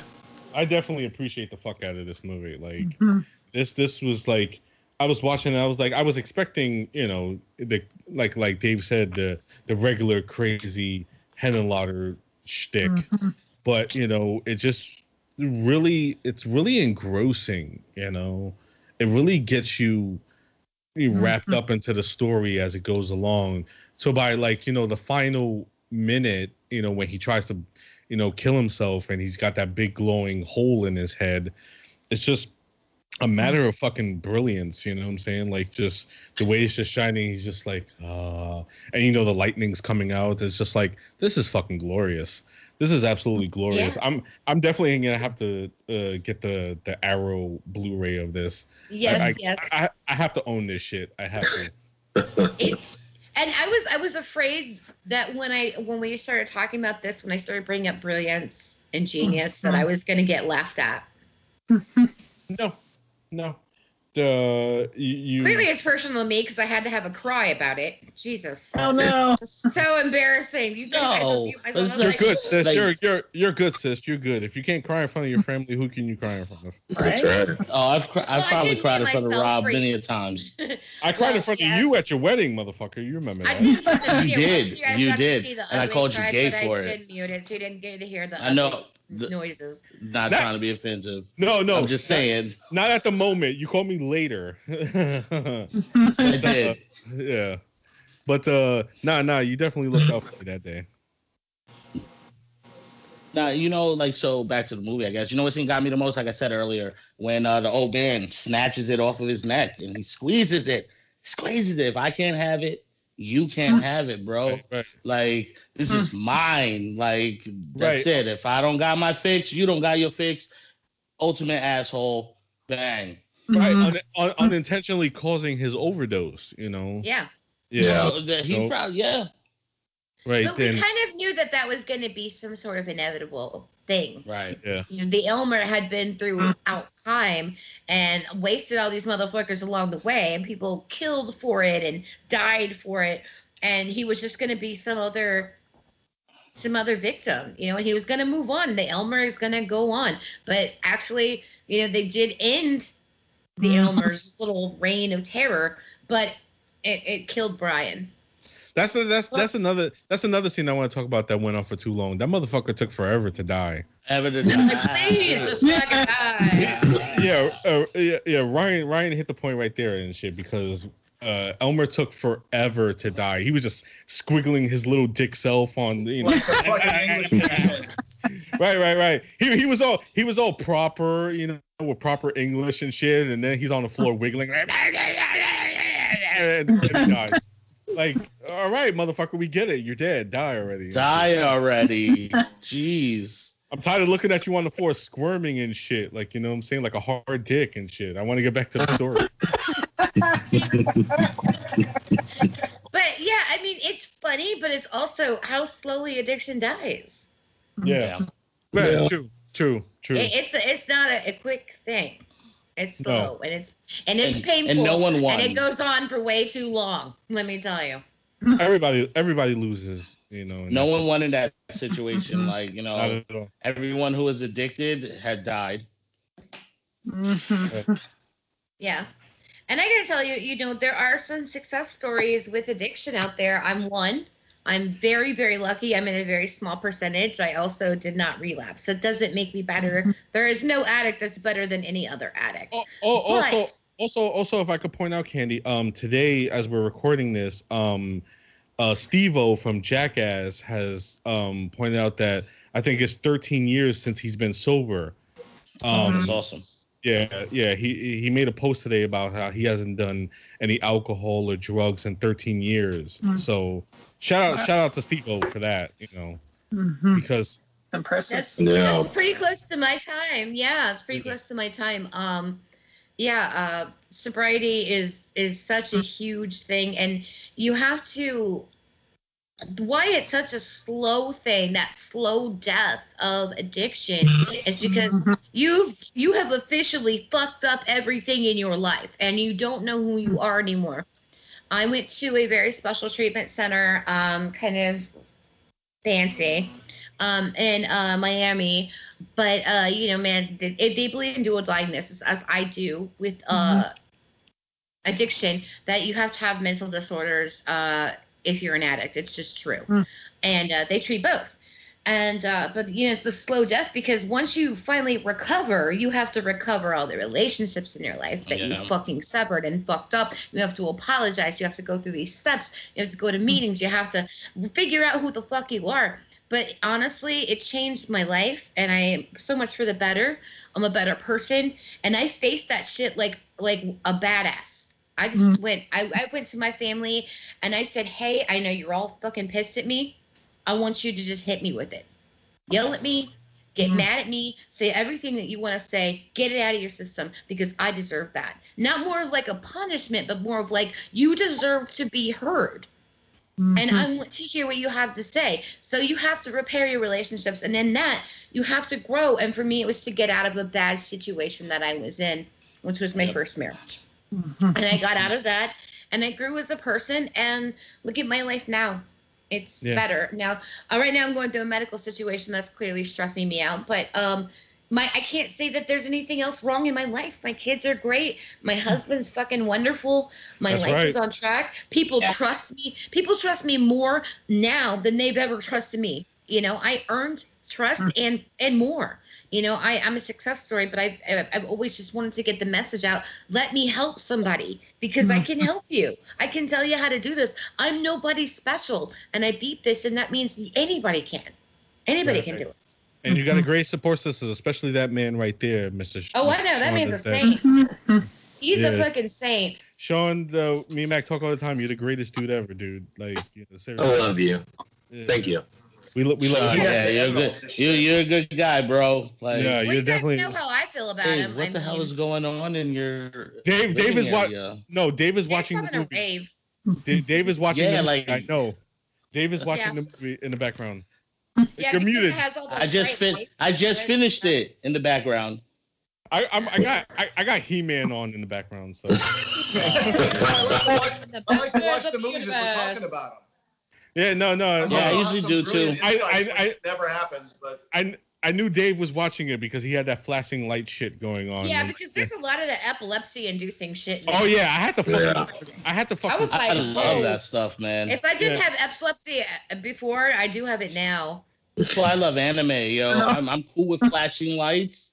that no, shit I don't had bother me. I had to fucking turn away. That shit was gonna fuck me up. That, that flashing like, oh, It was oh, that was another fuck. thing that went on a little too long. I'm like, okay, please, I'm gonna have a seizure or something. Please Yeah, don't. yeah. You're fucking me up here, Henenlotter. You know, you fucked me up with the fucking themes and shit. Now you're fucking my mind up and shit with this epilepsy shit. Calm the fuck down, please. Look, there like it goes it. again. Give there me- it goes again. Give me more. Give me more, yo. But you know, going back to the film, uh, you know, talking about it, I wanted to say that it just well, another thing that's uh, I think brilliant about it is it doesn't super glorify it. Like it just it's No. maybe that first time or two that he's really feeling like oh I can hear the colors and oh wow he's where he's jumping around. And I gotta say Frank uh what what was his name? Um sorry uh Hearst uh no the actor Rick Hearst yeah, Rick he Hearst. did a phenomenal job when He he's did. jumping around, especially like in that junkyard, having a great time. Oh, He's, like yeah. really fucking going at it, and he's having a uh, good the time. bathtub scene. Yeah, like woo, woo. I mean, just really hundred and ten fucking percent. And um, but what's great about it is after this first couple, it, it it's not fun anymore, and Right. that is very true. After that, it becomes maintenance. It's Right. not fun, and you never can recreate those first one or two highs that you No. get. That's why that whole saying like the first one's free because you have a good time. Mhm. After that, after that, it's just maintenance. It's not fun. You're not doing it because you're having a good time. You're doing it because you need to not feel sick. That's that's that's why I I- brought up Death know. Wish. That's why I brought up Death Wish because Death mm-hmm. Wish chronicles that shit perfectly. You know, yeah. yeah. after- I haven't seen after- it so long. After he he he puts uh, a bunch of quarters in a sock and he he's about to get mugged and he smacks the mugger with it and then he runs home and he's like filled with joy, you know, like oh yeah I did it, I hurt my first mugger, and then like you know he goes and shoots and he throws up and makes him sick. And then like you know he he shoots his you know couple second rounds of muggers, and then like you know he feels good about himself, but then he like kind of overdoes it, and it, it's not fun anymore. It's ugly. You know he takes unnecessary shots. He shoots them more than they need to be shot. They're already down, but he shoots them more. you know, and it just becomes, you know, just a thing he needs to do, you know. Rob, you're making me think different about Death Wish. So, thank Like you for that. No, no, death like the the the, the Death Wish sequels are very much you know vigilante porn, but the the first. Death Oh, I can't remember prison. No the the the the first one is definitely a tale about addiction, and Paul Kersey's addiction is shooting muggers, and you know it comes to the point where he just becomes addicted to it, and he has to do it, and it's it, it by the by the end of it it be, just becomes truly ugly, you know. And uh, at the end, he goes off. They, they send him off to Chicago, where he thinks he's gonna have a better life. And then there's fucking assholes over there. And it's like, you know, you go to rehab, but you still find the, you know, a supplier. And then it's like, oh, I'm gonna have fun here. And it's just like a, co- the continuing cycle, you know, of his That's addiction. and He that's can't and, and that's what recovery is is breaking that and say learning how to say no and being strong enough to say I know where this path leads me. You, and, and and there's an AA saying I live by AA sayings. Um, even though you, I went to AA, even though i, I didn't drink alcohol because it's, it's very useful, even in just like day to day life. And I use AA sayings all, all the time, like one day at a time. But another one is you have a choice, and it's only on the first one. Hmm. That's where your choice is. After that, you don't get to make the decisions anymore. So that's where your choice is. And if you take that to heart and you apply that, then yeah, I hmm. have the choice. I know where this road goes. I can say yes, but after that, I don't have control anymore. Or I can say no and have control. And that's all it really is. If you break it down simple, and that's what AA tries to do is just break everything down so simple that you can say yes or no, that you can take control of your life. And it and it's so interesting that uh, that can apply to a lot of different things. Um, so many of those different sayings. AA is a way to live just for anybody, even if you don't have any substance abuse problem. If you're, you know, need some kind of like guidance in your life, look up some AA shit. It's really inspirational. Uh, Ryan, um, I, I know that we are big cacophony a lot of the time, so we can we tend to overwhelm people. So let's hear from you a little bit. I'm sorry. Oh, sorry. Oh, I was overwhelmed. Okay. Uh, uh, I, I I don't really know what to to, to actually say. Oh boy. Uh, hmm. That's a first. Uh, well, no, it's it, uh, that that happens quite often. Uh, but yeah, I mean, it's the film itself. It's I like when I saw it the first time last year. I don't really remember anything from the viewing. I kind of more remember it as kind of like a Joe Bob thing because mm. he'll Yeah. he'll play some objectively shitty films mm. just because Oh, he yeah. enjoys them and as he should because he can make them interesting even if they're terrible Absolutely. but I, they they all kind of like bled together for me Yep. and so That can- my memory of this was oh i've seen that before but that was it like that was basically it and then watching it last night kind of seeing how complex it actually was and kind of how heartbreaking it was it was really the first time where i i saw frank henenlotter as kind of like a more than just like a like that rude kid that just wants to like fart in your face and then say ha ha fart in your face. Like that he's actually like an artist. And it's uh it's really exciting to see those kind of like the the tide shifters. Like when somebody says to you no no no i'm not just fucking around. Like i'm here. I have something to say and i have something to add to the conversation. And it's not just oh basket cases in moma and that's great because it's visual art but it becomes this kind of like the moment where he really kind of steps up. And it makes me sad that he really stopped making movies in like 1991 1992 that he didn't keep doing it and i know that he did it because he got burned out and he was tired of dealing with distributors who didn't want to pay him what it took to make a good movie but i really wish that he had been making movies throughout the 90s and in the 2000s because i want to see a lot more from this frank henenlotter specifically this one right. Yes. Um, you you tend to beautifully put. you yeah you tend to, to get these kind of stories from when a tale is that personal to the artist. You know, when they're telling a personal story, you know, that's when when they shine through. You know, Yeah. like and, and, and you could tell this is a personal story to him, and I, I think that's why he took extra care in telling this story. You know, like Basket Case is is definitely grindhouse style things, but mm-hmm. this one this is a story that was personal to him, so he took like you know that the you know made just extra you know just direct care you know in telling this story because it was personal to him. Mm-hmm. And the remarkable part is that he doesn't lose the sense of humor that brought kind Right. of what he what he brought to Basket Case. You Right. can easily it doesn't feel like a movie made by a different director. It feels like a director evolving. And now um, the time has come, everyone, for reviews. And of course, I go first because I just decide that. But uh, because I, I have a feeling I'm gonna give the highest rating, so I just like to get that out of the way. Um, but uh, I will explain really quickly to our guest Ryan. Um, here's what we do: is we give uh how many stars we want out of 10 and it's usually 10 something creative from the film or something ridiculous. So you'll see that in my review. So i'm going to go first. I'm going to uh, set the bar really high and you guys are going to be like oh my god i, I know i'm going to get the highest score. But i'm going to give this a 9.5 out of 10 uh, fellatio brain removals. Uh, the point five is taken off for the bad CGI. Uh, but I really just think that this was a fun tale. No, and, no, okay, fun is wrong.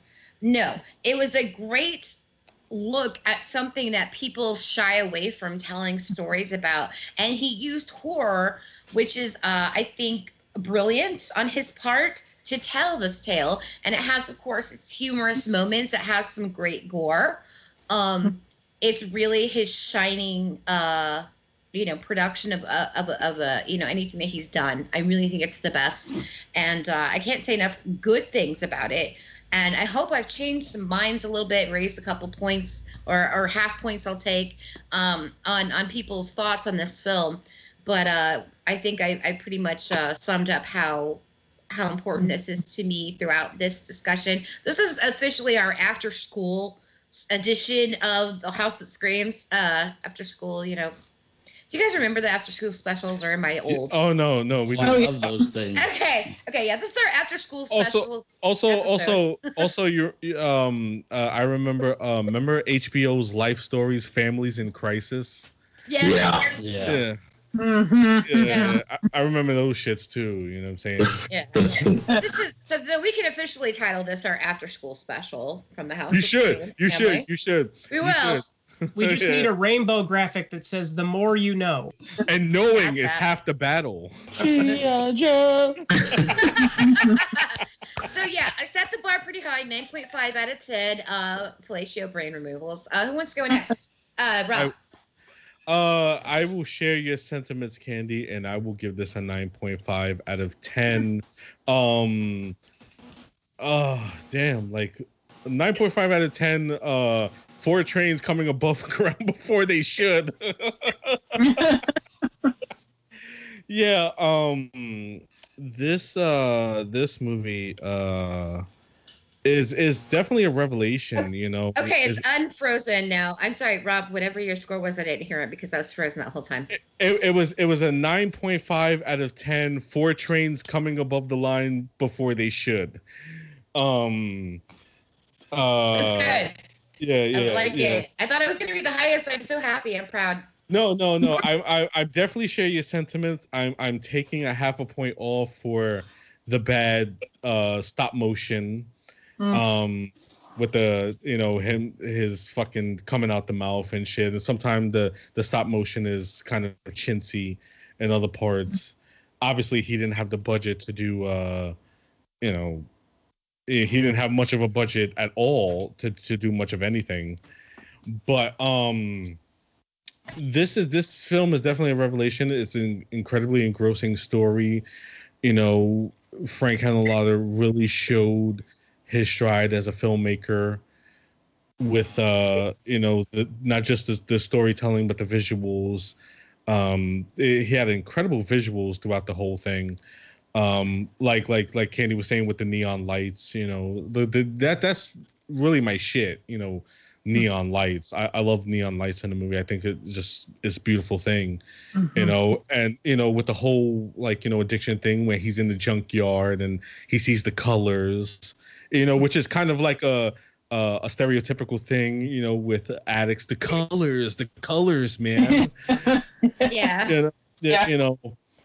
But like it is definitely an an incredibly engrossing story.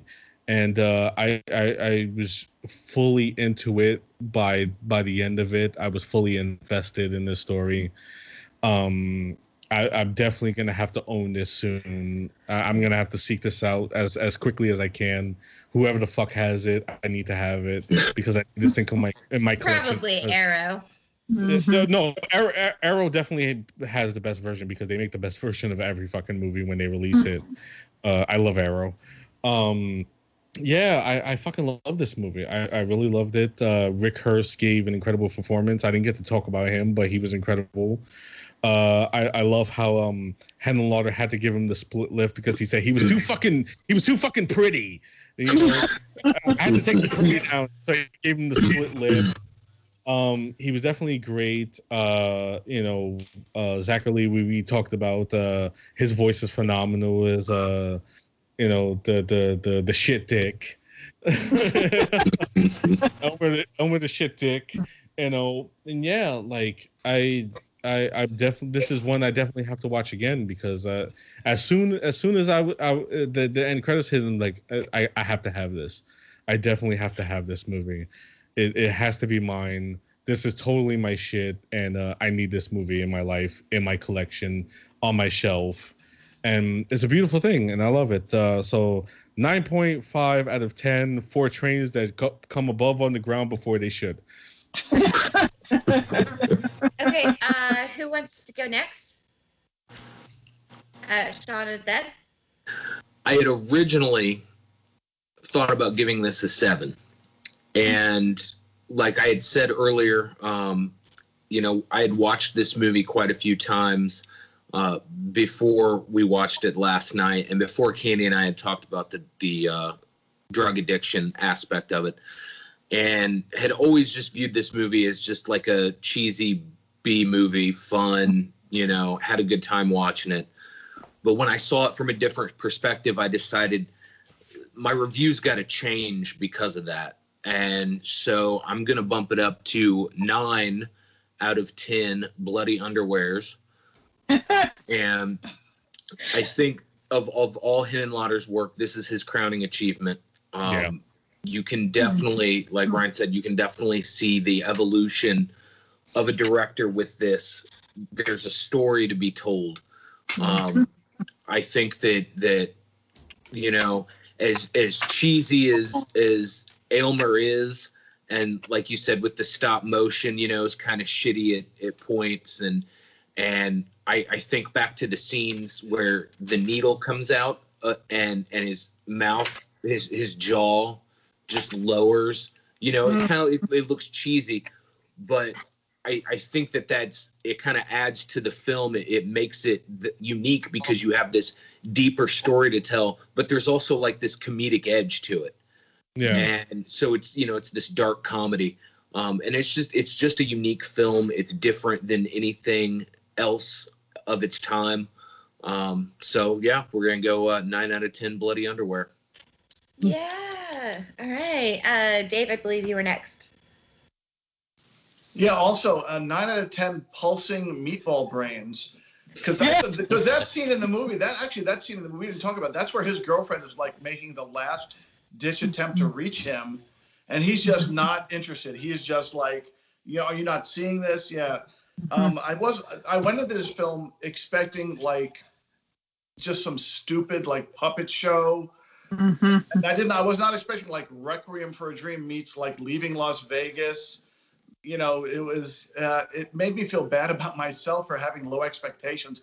I'm gonna go back and watch it again, and I'm gonna. Um, I think it's gonna be a different film upon a second viewing. It will be. I promise. Which, which I think actually, when I lo- I love movies like that, when you watch them the second time, they're a completely Yeah. different thing. So I'm looking forward to that. Yeah, but nine out of ten. Yeah, I, I loved it. I was not expecting to love it. Um, like like I said, Hard Rock Zombies. I was expecting to hate it, and I did. Oh, oh, I'm gonna we're right. you guys on that one. I, am sorry if I'm sorry for But that's for okay. that. I don't. I that episode, so I was spared the torment of Yeah. it. Uh, but, Yeah, Be yeah. glad. well, and then I want to Praise the thank goddess. for making. Thank you for making because this is a movie I never would have watched ever in a million fucking years ever have True. watched without the prodding from you guys. So and, Um, and I feel like it. Yeah. So thank you. I gotta Yeah, interrupt. 100%, me Inter- too. Yeah. Yeah, but Yeah, I gotta interrupt definitely. just real quick in these in these things. I, I'm so proud of you guys. I'm so happy because I know nobody wanted to do this film, and I was really pushing it, and I'm so glad that this came out of it. So, um, who wants to go next? Well, hold on, hold on. I got. oh, I sorry, got. Rob. I gotta ahead. tell Erica, be glad you missed that episode because that was like the worst episode ever. Oh, Oh, my. God. Doing Hard oh my God. We were- Still. we were- Painful to even listen to. We were fucking miserable doing that. Oh my God. I was literally fucking trying to get drunk. I was trying. Oh man, I couldn't. I couldn't get drunk enough. I was There- miserable. I was miserable the whole That fucking time like watching fun- that shit. It was. it- like a miserable fun watching the movie, miserable talking about the movie. It was my Oh. fault. I brought it up, and I brought it to someone else's attention who fell in love with it, who put us sort of on trial during the, the review. And Yeah, I was that. like, "Listen, Fuck all that. motherfucker, listen." that that was some bullshit, but The that's no longer on, the on the only- show. So kiss my the ass.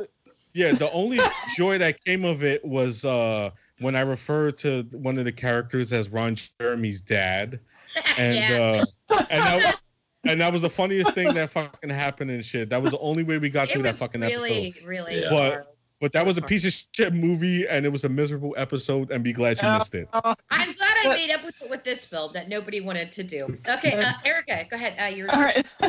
So um, yeah, I came into this, you know, um, I, I think uh, yeah, I was also in that situation of I knew that Joe Bob covered it, and I was probably watching the episode more for his commentary than for the movie. Like the movie was on in the background, and Joe Bob had also covered Basket Case, which honestly is not my particular favorite at all for various reasons. I think I had kind of mixed the two up in my mind a little bit. So I'm really glad I rewatched this last night. Um, I I think it does have a lot going for it. It it is super silly. Um, but you know, I I came in with low expectations, like, oh god, I gotta watch this again. But I'm gonna give it uh, eight out of ten um, blue juice injections all right. And uh, yeah, I'm, I'm I am docking a couple points for um, some pacing problems and for some like the the train scene with that kind of crappy CGI or or whatever that was where Aylmer's coming out of his mouth didn't look right. But you know, other than that, it I, I thought the movie had a lot of heart. It had great visual style. So yeah, I'm, I'm really glad I rewatched this. Yay, I'm and so and glad. can I can I just say, talking about the blue juice, in my early 20s, I worked in uh, airline maintenance, Oh, and we, and we had to clean the lavatory tanks. Oh. But yeah, that the lavatory thing, I like that scene where um, Brian has his hand like in the, the pool of blue water next to his bed. I, it did make me think of when you put those blue drops in your toilet tank to make the water Yeah, self clean. Yeah. like That, porta color potties kind of thing. of- yeah. So, yeah. Ugh. Yeah, I can smell it. I can smell that shit when I see it. Uh, uh, Literally. I, have, I have a funny story about that. Um, when, when my grandmother passed, uh, uh, we, we, we flew to Puerto Rico to, to, to bury her, and on the flight to Puerto Rico, um, there was like a turbulence thing, so the oh no. the, the the stewardess weren't as active as usual, so we couldn't get our drinks because we all wanted to drink. And um, my my cousin Nettie, who accompanied us, she went to the back and stole a bunch of the bottles to, to pass around to us. And um, yeah, she she passed them around. We all got fucking drunk, and it was hilarious. But then she ended up working for an airlines where she had to clean the fucking airplanes and shit. And I was like, "That's your penance, bitch. That's your penance. Right. You stole you stole from an airplane. Now you gotta fucking clean them." Karma. Yeah. It's a bitch. oh, shout out to Nettie, my cousin Nettie. Okay, um, Ryan, which So what I do you have to say? yeah. Oh, I'm Uh, sorry, Matt. I oh, didn't know no, who no, was fine. next. No, no, Ryan. No, Ryan can go. Ryan can go. Okay. Uh, well, first of all, uh, David stole my ranking system, uh, not on purpose, but I was going to say spaghetti brains. So thinking You always have to have backups. twin brain right now, twin brain. Great minds Uh, think alike.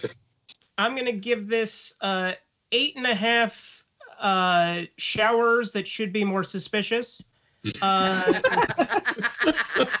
so uh, my favorite kind of horror movies are the ones that uh, use the medium and the genre to comment on the world as it is and how it should be as well as making a movie that you don't need to know those things to understand it and enjoy it and i Right. think that in that sense even if it wasn't very clear that it's about addiction i think that it would still be a very kind of harrowing and very intense film and so I think that it succeeds on both those counts. And if if I can enjoy a horror movie on both fronts at the same time, then that is something worth seeing again. Absolutely. That that's that's That's great. that's the beauty of horror sometimes, you know, where Mhm. you know it could be a horror, you know, scary tale, but it could teach you things at the same time, you know. That that's that's just the beauty of horror.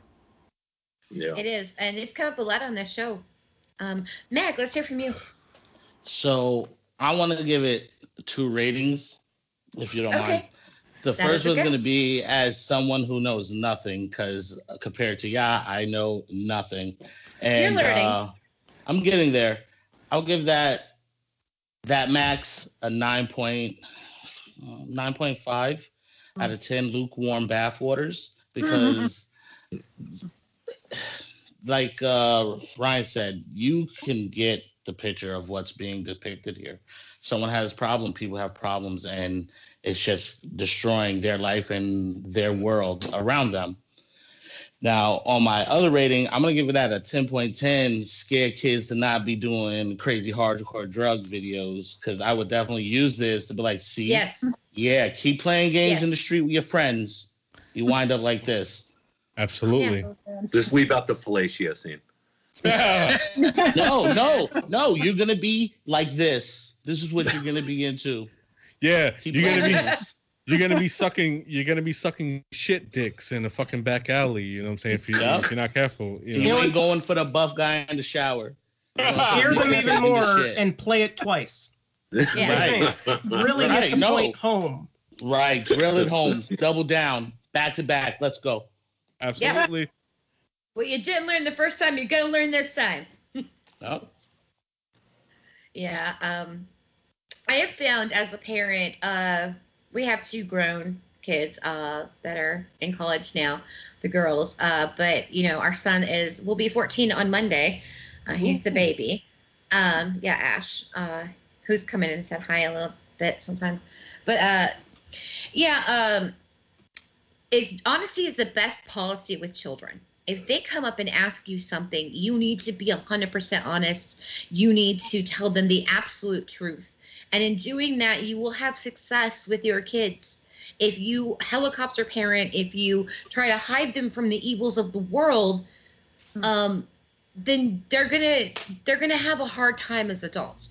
And what you have the best thing I can tell any of you with your kids, and I mean I know Dave has a grown daughter, but the best thing that I can give advice to anybody else is in having a kid is you need to be honest. You need to t- answer their questions. You have to be raising adults. You're not raising children, you are raising adults. And if you have that philosophy, you're going to be okay. Your kids are going to grow up okay.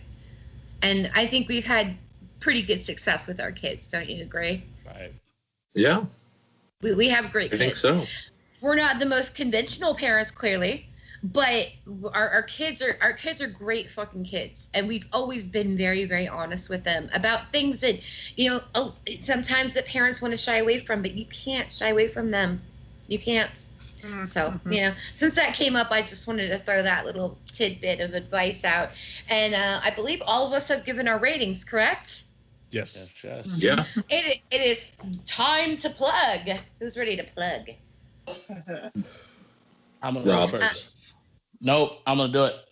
Shout right, out to my brother over here, Action Drunkies. We're coming back, guys. Don't worry. Shout out to the House of Screen family, everybody who's listening. Uh, definitely Mike over at Undisputed. Undisputed. Ryan, Yes. thanks for coming out. And uh, I love all you guys. It was a, a fun movie. Thank you for uh, making me watch it. And if anyone needs help, please seek the help that you need. And if you know someone who needs help, please try to get them help and be a good support system. Absolutely. Yeah. Yes, yes. Uh, Ryan, you're our guest. Would you like to uh, plug your various uh, pursuits? Sure. Uh, uh, of my four shows, only two are currently uh, airing episodes. So I have uh, the Coolness Chronicles, which is a a uh, a what's the word? Sorry, just completely mind blanked.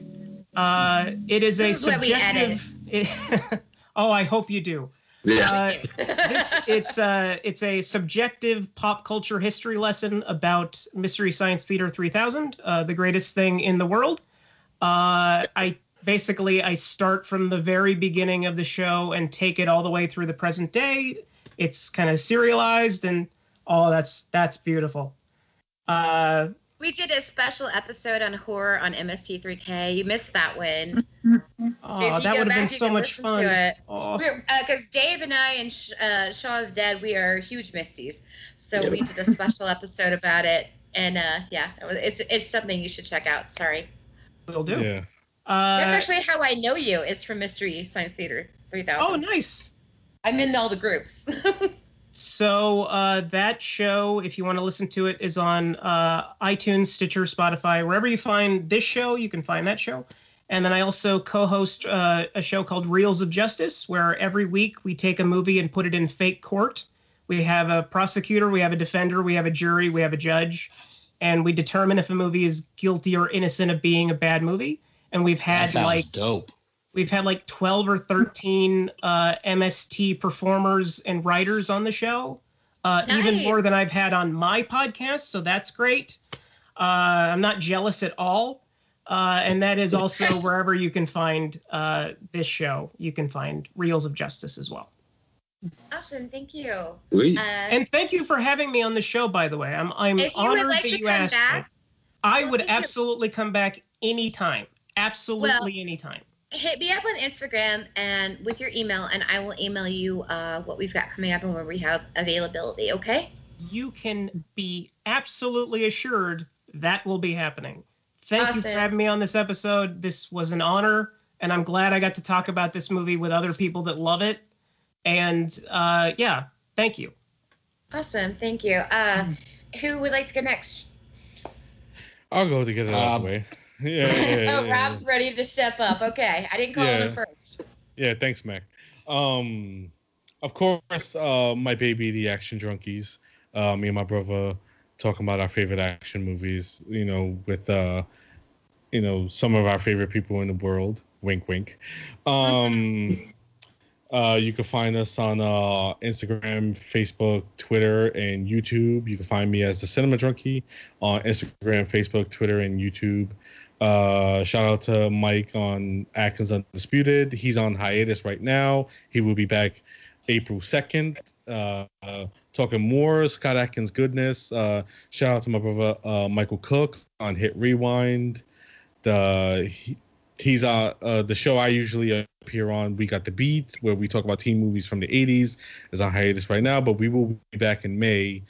And uh, yeah, um, that's all I got as for plugs. The most Pretty important good. ones. Very succinct. Yeah. I, I try to uh, I try, I try to get the most important ones out of the way.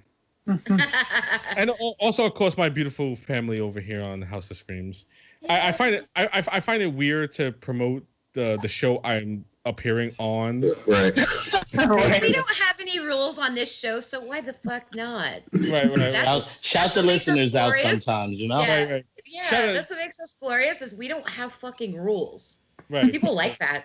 Yeah, but shout out shout out to the people who listen to us and who enjoy us uh, talk our craziness from time to time. Um, we we really appreciate you guys and thank you for joining us on this incredible journey we're having through the the candles of horror. Yes. Oh, so great. Uh, Erica. Uh, you can find me at myhorrificlife.com where you can read my blog posts. Um, since uh, my former podcast co-host on my own podcast moved away and was too busy to continue that.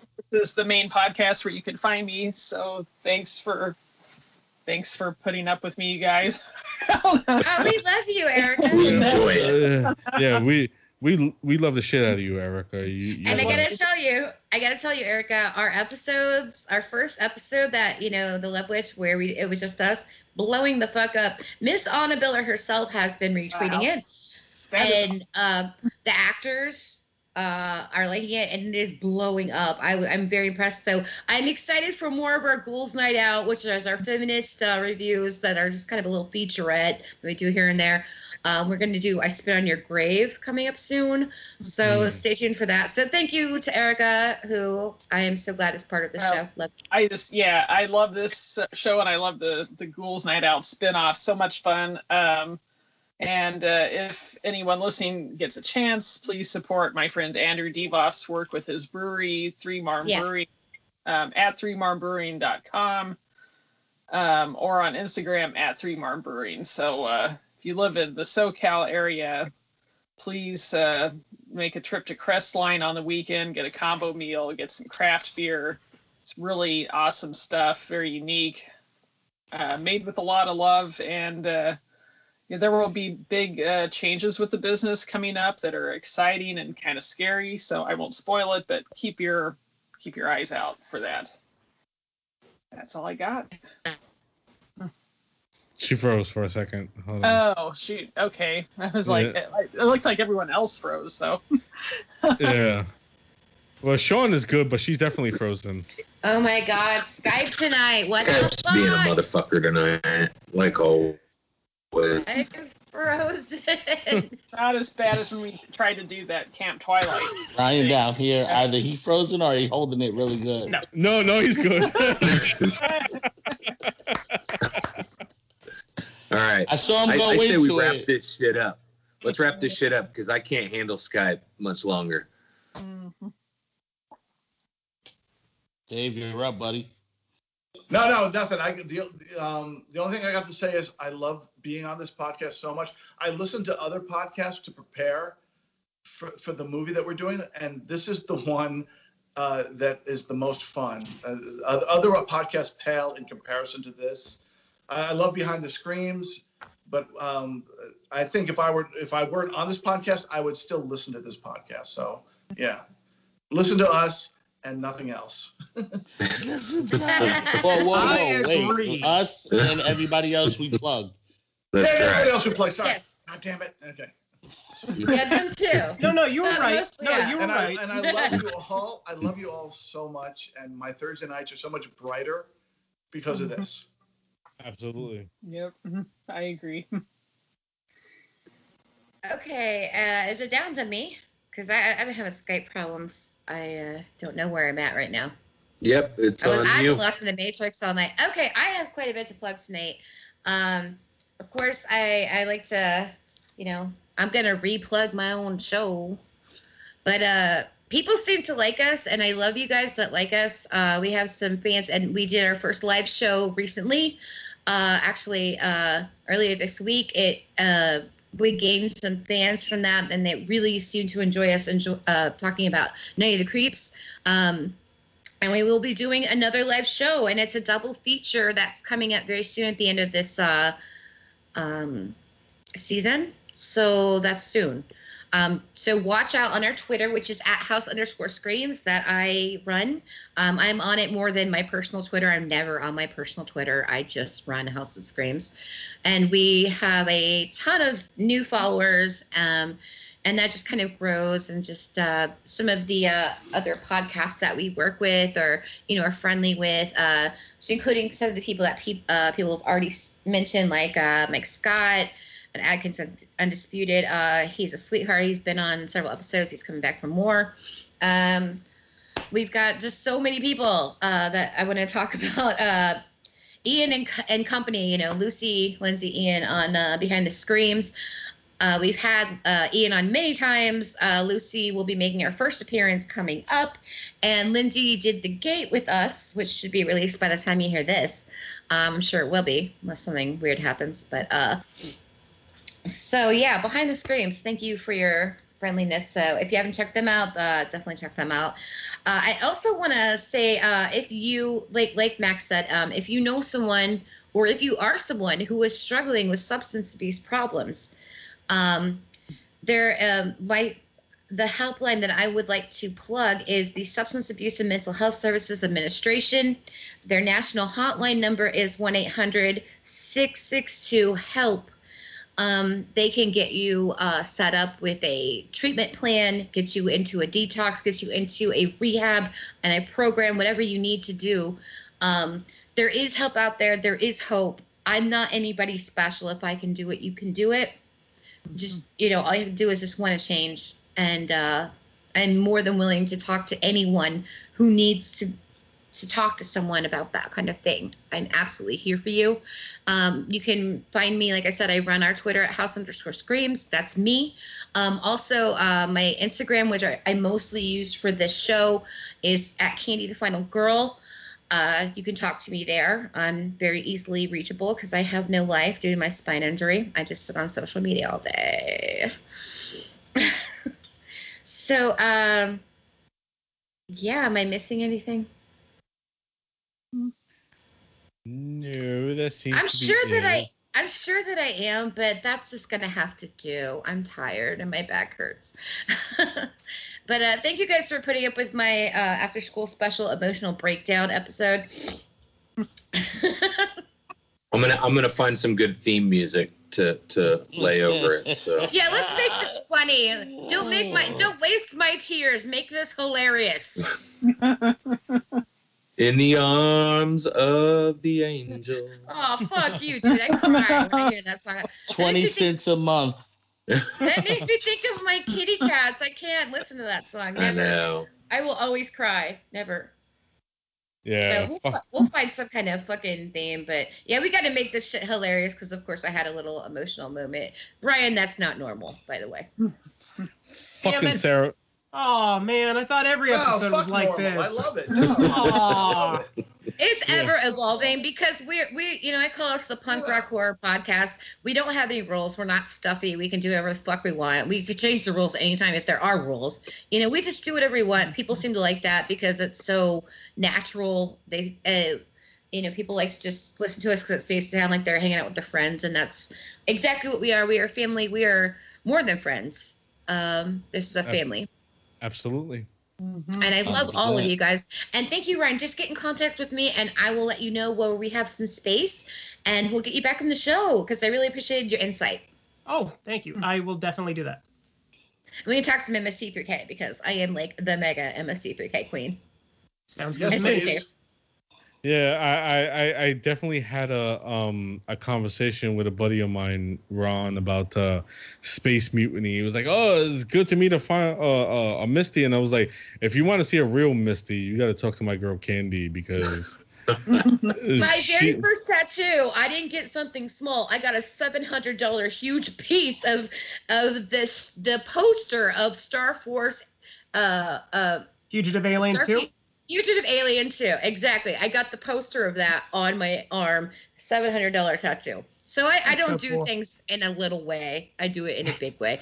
So You don't put your yeah. toe in the water, you put your whole damn foot in the water. That's how you Most do it. people like I don't ease into the pool. I jump right the fuck in. That's how you're There you supposed to do it, though. Hell yeah. punch rock groin. I mean, I'm still alive, right? Eat So slab jaw, that's a success story to me. I'm still fucking alive. crud, bone meal. That's Here, my hard favorite. pack. Crud bone meal. So in the future, there's absolutely no shame. Yeah. No, mine is uh Bob Johnson. Oh wait. Wait. wait. I'm, I'm Thorn McGristlebody. oh, oh, no, uh, I like a big McLarge huge. Yes.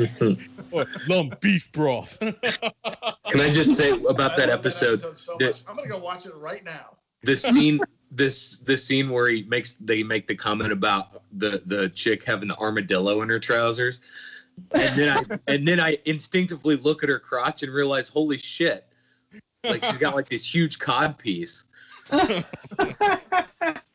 No, I, I thought she was gonna mention the the dead chick that's uh, back at her station. Hey, uh, I'm glad you gave that dead woman another chance. Look alive, Susan. Oh, sorry. hey, she died. Hey, It's she's really dead. cute. And then like, uh, you know, I like to Did be like, shine? Did, sir, did you, you know, sign good on you card? that you uh, gave that dead woman a second chance. all right skype's frozen again Uh-oh. Oh God. Ooh. fucking piece Skype. of shit Damn This is my high face all the time, so don't worry about it. damn you, Skype. Ugh. yeah, I have been stuck in the matrix most of the night. Like, there's big chunks where I can't hear shit, but like Glad somebody saying something tonight. and it slows down to like every little piece of their voice. Like Rob was doing it, and it sounded like he was doing opera, but it was like uh fucking uh digitalized. So he's like uh uh uh uh uh uh uh. uh. I'm like, what is he saying? I don't know. Maybe I was. Maybe I was doing opera. You never know what I was like. My digital was. opera. That's the new thing. That's the new thing. Get your get your foot in the door. Digital opera. Henenlotter. Oh, dicks. Oh. Oh my gosh. Oh yes. All right. I gotta go to All bed. right, it's time to hit the old. To, to be like Family Guy, it's time to hit the old dusty trail. I gotta Yeah. go. I love you oh. all. Doctor's Oh, appointment tomorrow. Everybody have a wish good me night. luck for tomorrow. Yeah, wish me luck for tomorrow. I have an appointment, and hopefully we'll figure out something as to my back because the last one did not produce much uh, information. Mhm. Um, so we gotta we gotta keep hoping, and I need all of you to hope with me because some Oh, days I don't have be the in my hope. prayers tonight. Yes, absolutely. Thank you. I need all of it. I need all of it. And I will update you guys all on if we if we figure something out tomorrow that will maybe you know produce a means to an end. Um. Mm. So yeah. So I got to get prepared for that. Means I'm gonna have a fucking shitty night because I get nervous. But anyway, uh, I love you guys. Thank you for making my uh, Thursday night brighter. Uh, definitely needed it. I always need it. And also, uh, I guess we can edit most of that shit out, Sean. But uh, no way some of it i'm keeping it all It's I- all I staying never- in. I didn't plug the next episode. Our next episode will be Doctor Sleep. So Yay! I know that I know that a lot of us are excited to talk about Doctor Sleep, and we've been doing a lot of '80s trash movies because that's my favorite. But um, we're doing something modern, a little bit more modern, and um, so that'll be good. Nice. Sweet. all right guys take care Have a good one. Good night, everybody. you guys. Good night